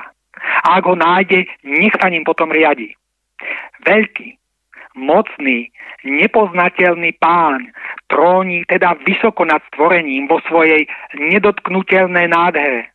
Milovať ho, ctiť ho môže človek jedine tak, že sa snaží poznávať jeho vôľu vtlačenú do stvorenia vo forme zákona. Vo forme zákonov, ktoré stvorením hýbu. Človek, snažiaci sa ich poznávať a žiť s nimi v súlade, tak správnym spôsobom miluje svojho pána, skláňajúc sa pred jeho vôľou. A tomu musí prostredníctvom dokonalých a spravodlivých zákonov Najvyššieho priniesť len šťastie, mier a skutočné naplnenie. Všetko vo stvorení má svoju formu. Svoju formu má človek, zviera, rastlina i kameň. A presne tak, ako je to tu v hmotnosti, tak je to aj v duchovnej ríši. Ba dokonca i v boskej ríši majú všetky bytosti tam jestvujúce svoju formu. Samozrejme, čím je úroveň vyššia, tým je forma dokonalejšia, ušlachtilejšia a eterickejšia. Všetkým nám je napríklad známe, že v bezprostrednej blízkosti tvorcu prebývajú bytosti zvané anieli a archanieli. Sú to nádherné, sformované bytosti, ktoré majú krídla. Tieto krídla znamenajú, že sa bezvýhradne zachvievajú iba vo vôli Najvyššieho. Jediný, komu nemôžeme pripísať žiadnu formu, je Tvorca sám. Jeho práva podoba a bezbytostná podstata sa totiž vymyká akejkoľvek chápavosti. Z tohto dôvodu bolo v starom židovskom náboženstve zakázané zobrazovanie stvoriteľa, pretože nakoľko všetko vo stvorení má svoju formu, bytosti žijúce v ňom majú sklon vnímať, predstavovať si a teda aj zobrazovať tvorcu taktiež v nejakej forme. Je samozrejme, že vo forme najkrajšej, najvyššej a najušlachtilejšej, akej sú schopní. Avšak žiaľ, v porovnaní s bezbytostným majestátom vševládneho Boha musí byť takéto vnímanie iba tragickým a ubohým znížením jeho skutočnej a nepredstaviteľnej veľkosti. Z tohto dôvodu je preto celkom oprávnene zakázané zobrazovanie a predstavovanie si stvoriteľa podľa vlastnej fantázie a vlastných predstav. Dalo by sa však namietnúť, že napríklad Duch Svetý alebo časť, ako časť stvoriteľa býva spodobnený vo forme holubice, alebo tu máme fyzickú e, podobu Ježiša Krista, ktorý bol predsa zjednotený so svojím pánom. Ako sa vysporiadať e, s týmito skutočnosťami z hľadiska reality bezbytostnosti pravej podstaty pána? Pokiaľ sa chce trojjediný a najvyšší priblížiť k svojim tvorom, zostúpiť medzi nich a stať sa im v istom zmysle zrozumiteľným, berie na seba vonkajší plášť, čiže formu. Môžeme to pripodobniť k hlbinnému potapačovi, ktorý musí mať na sebe hrubý neforemný obal, aby bol vôbec schopný zostúpiť do životných podmienok panujúcich na morskom dne. Živočíchy, žijúce v tomto prostredí, vnímajú samozrejme iba vonkajšiu formu, nevediac, ako vlastne v skutočnosti vyzerá človek vo vnútri skafandra. Avšak človek zostupuje na morské dno v ochrannom obleku preto, aby vôbec obstál v extrémnych životných podmienkach tam panujúcich, kým stvoriteľ zostupuje medzi svoje tvory, prijímajúc formu preto, aby ich nezničil žiarov svojej živej prítomnosti. Forma, ktorú na seba niekedy stvoriteľ berie, je teda spôsob, akým sa môže priblížiť k svojim tvorom, žijúcim vo stvorení, ktoré je svetom foriem. Avšak tvorca sám vo svojej skutočnej podstate zostane každej sformovanej bytosti navždy nepochopiteľný.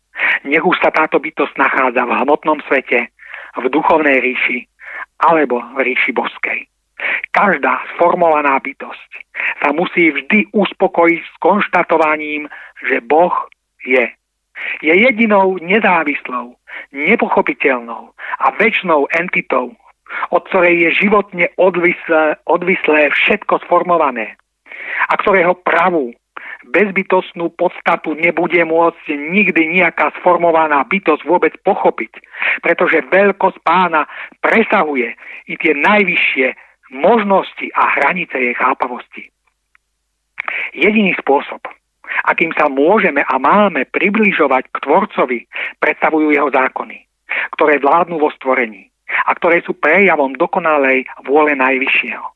V týchto spravodlivých a zároveň láskyplných zákonoch môžeme aspoň sprostredkovane poznávať veľkosť pána, ktorú v sebe skrývajú a odzrkadľujú.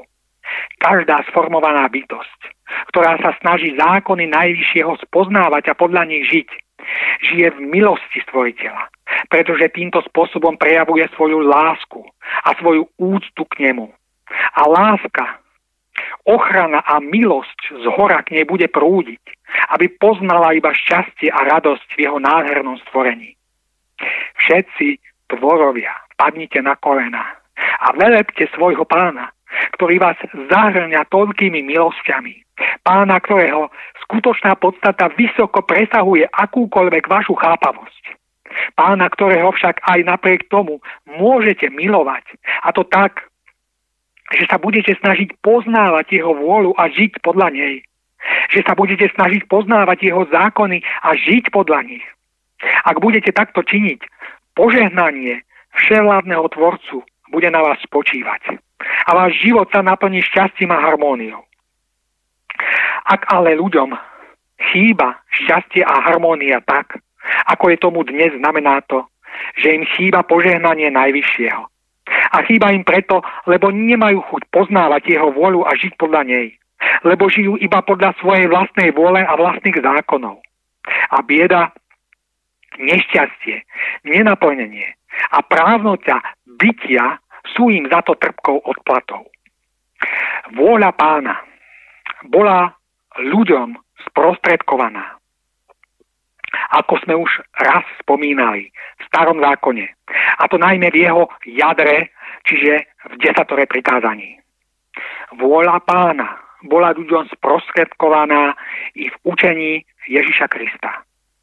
No a poznanie vôle pána vo forme zrozumiteľnej ľuďom modernej doby môžu všetci vážne hľadajúci nájsť vo výnimočnom diele s názvom Vo svetle pravdy. Toto všetko v súhrne znamená, že každý človek, ktorý chce byť dokonale znalý vôle Najvyššieho, aby sa ňou mohol riadiť v celom svojom živote.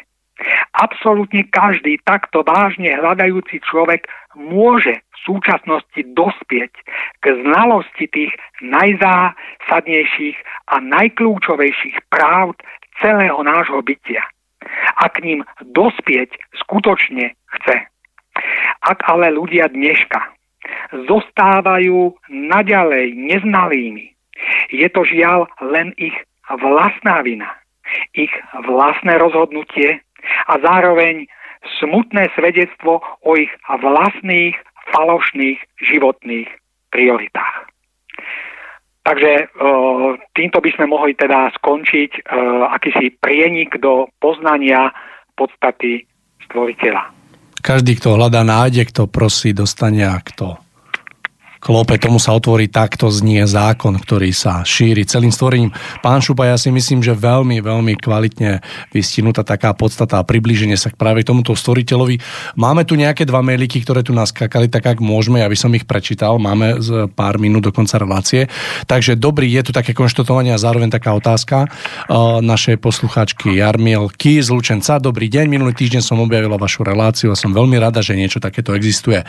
Uh, verím, že v niektorých reláciách ste sa už týmto zaoberali, ale chcela by som sa opýtať, ako má človek v dnešnom svete uveriť, že stvoriteľ je spravodlivý, keď, spravodlivý, keď všade okolo je samá nespravodlivosť. Takže skúsme kratučko reakcia na túto otázočku, pán Šupa.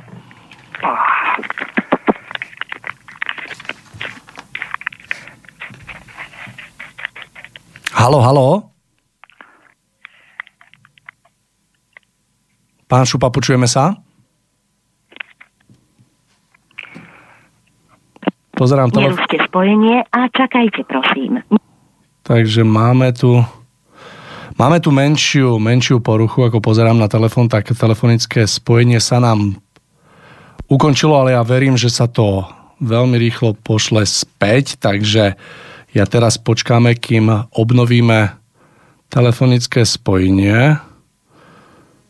A už to máme tu odpovedať, takže halo, halo, počujeme sa? No, mal som výpadok, pán Kovačík, mal som, odkedy ste povedali, že tie, máme tie dva maily, som mal výpadok spojenia. Nič tak... sa nedieje, dobre, pán Šupa, takže ja zopakujem prvú otázočku. Dobrý deň, a asi minulý týždeň som objavila vašu reláciu a som veľmi rada, že niečo také existuje. A naša posluchačka sa vlastne pýta, že konštatuje, že tiež sme sa určite v našich reláciách k tomu vyjadrovali a že ak by sa mohla opýtať, tak eh, rada by sa spýtala k tomu, ako je možné dnešnému človeku uveriť, že stvoriteľ je spravodlivý, pokiaľ všade okolo sa pozrieme a je sama nespravodlivosť. Ano, ano, Takže skúsme v krátkosti k tomuto. Áno, áno. To je... Uh, to je pohľad uh, uh, hmotný. Ak žijeme v, proste s vedomým uväzneným v hmotnej realite, tak samozrejme tu sa tie princípy spravodlivosti, tie princípy lásky nenaplňajú. Uh, tu proste vidíme tú samú nespravodlivosť, vidíme uh, tú negativitu, ktorá je okolo nás. Uh, z toho dôvodu je treba práve poznávať tie zákony Najvyššieho a približovať sa e, tým e, pozna, e, poznaniu toho, tej vôle pána, v ktorých je skutočne skrytá tá spravodlivosť a e, to znamená, tým poznaním my sme schopní dostať sa na tú hmotu a pochopiť tú realitu v tej jej duchovno-materiálnej komplexnosti. To znamená, pokiaľ poznávame vôľu pána a chápeme to stvorenie v, jej, v jeho materiálno-duchovnej podstate, jedine v tom, v tom veľkom celkovom dianí sa naplňa tá dokonalá spravodlivosť, e, ktorá, o ktorej tu stále hovoríme. Ak sa pozeráme e, na veci len z toho úzkoprsého hmotného hľadiska, tak samozrejme vidíme, že e,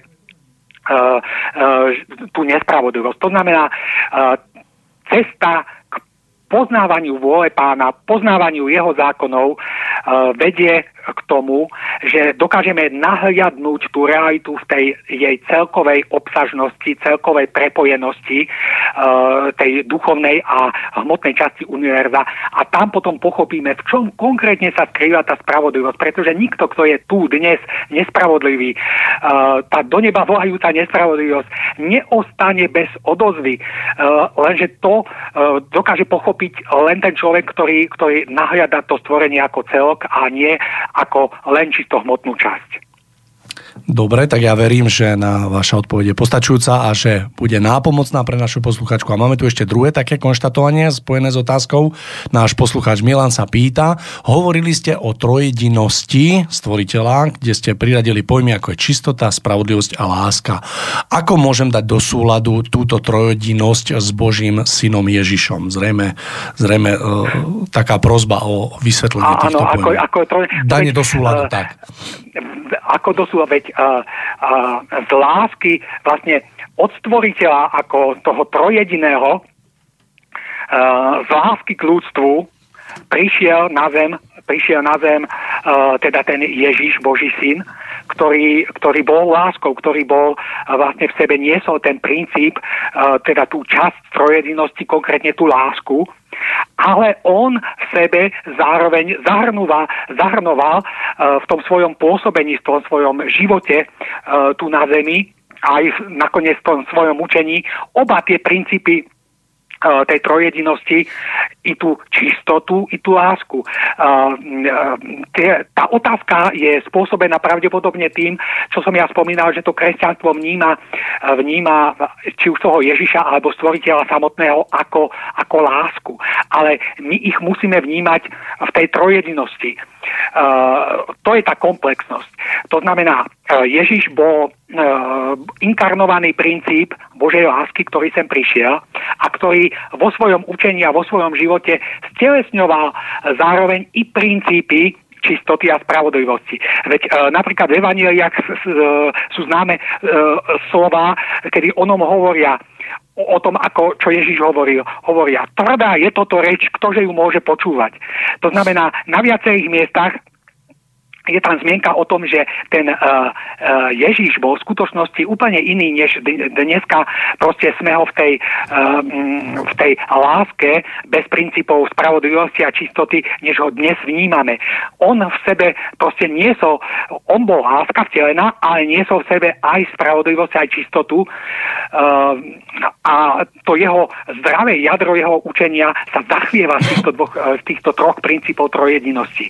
Ale žiaľ, k skresleniu došlo tým, že proste my sme začali toho stvoriteľa uh, vnímať len ako lásku a Ježiša teda vnímame uh, tiež len ako lásku, ale on uh, proste v sebe niesol ten trojjediný princíp uh, tej všeobsiahlosti pána. To znamená, že my sa musíme naučiť pozerať na to všetko práve v tej komplexnosti jednak na to celé bytie, na to celé stvorenie a jednak na samotného stvoriteľa v tom komplexnom pôsobení tej jeho trojedinosti. Pán Šupa, ďakujem veľmi pekne za vašu reakciu. Žiaľ, naša relácia sa pomaly, ale isto blíži ku koncu. Musím naše rozprávanie ukončiť, prerušiť. Pán Šupa, dovolte mi, aby som sa vám srdečne pozdravoval, po, poďakoval za to, že ste si opäť našli čas a že ste bol ochotní sa s nami podeliť o vaše, vaše vlastné myšlienky a úvahy, o ktorých verím, že boli boli pre vás, milí poslucháči, veľmi podnetné a zaujímavé.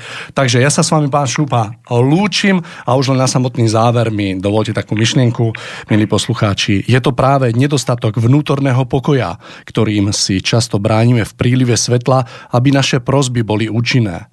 Snažme sa preto o jeho zachovanie a neustále si nájdeme čas na vnútorné stíšenie, keď cítime, že nás ovládajú vonkajšie vplyvy, takže už nemôžeme byť pánmi situácie. Ochranou pred nízkymi vplyvmi, osvojením si ušlachtilých vlastností popri súčasnom zbavovaní sa chýb, zlozvykov a nízkych sklonov môžeme docieliť, že aj jas svetla okolo nás bude stále väčší a krajší so silným vplyvom na naše okolie. Mohli by sme tým dôjsť až do stavu, keď by sa v zrýchlovaní prejavov zákonov stvorenia okolo nás vplyvom tohto svetlého prostredia na Zemi znovu mohli naplňať zázraky známe z čas veľkých zvestovateľov na Zemi. Staňme sa tak účinným nástrojom na to, aby mohli byť dosiahnuté ďalšie dôležité zmeny smerujúce k zostupu ľudstva, znovu obnovenie vnútornej istoty a dôvery ľudí v ušlachtilé pojmy, ako je spravodlivosť, láska, čistota a pravda – a ich poznávanie stvoriteľa. Takže, milí poslucháči, to bolo úplné slovo 95. vydania relácie Cesta v zostupu. Želám vám, aby ste prežili krásne svetlom prežiarené dni a verím, že sa budeme počuť o 14 dní. Lučí sa s vami Mário Kováčik a pán Milan Šupa.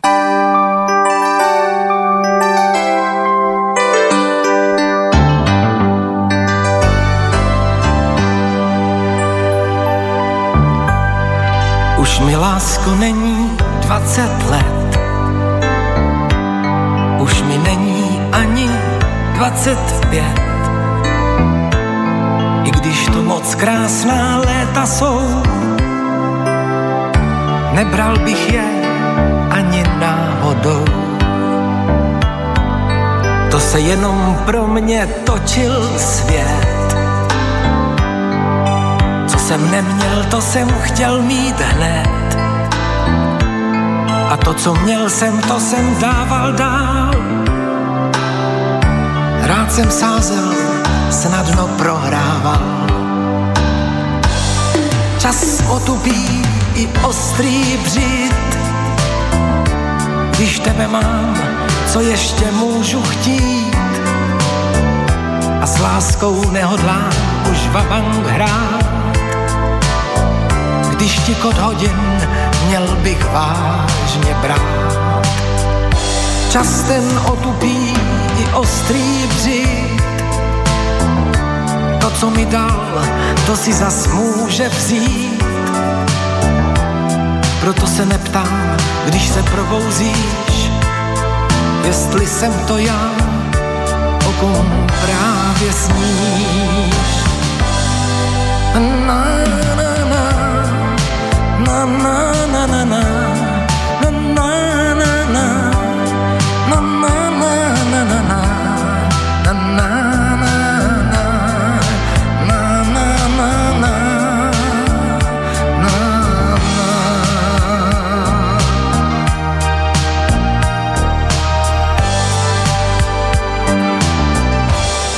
Už mi lásko není třicet let. už mi není ani 35 a že to moc krásná léta jsou. Říkal jsem si, ať mi zůstanou. To se kvůli tobě točil svět. Tebe učil jsem se na spaměť. Myslel jsem, že spoustu času mám že už vůbec nikam nespěchám. Čas otupí i ostrý břit, když tebe mám, co ještě můžu chtít. A s láskou nehodlám už vabank hrát, když ti kod hodin měl bych vážně brát. Čas ten otupí i ostrý břit. To, co mi dal, to si zas může vzít. Proto se neptám, když se probouzíš, jestli zůstaneš nebo odcházíš. Na na na na na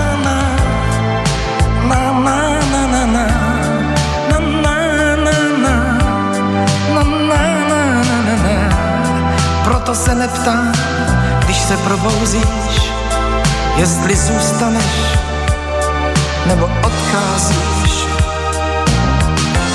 Jestli zůstaneš nebo odcházíš.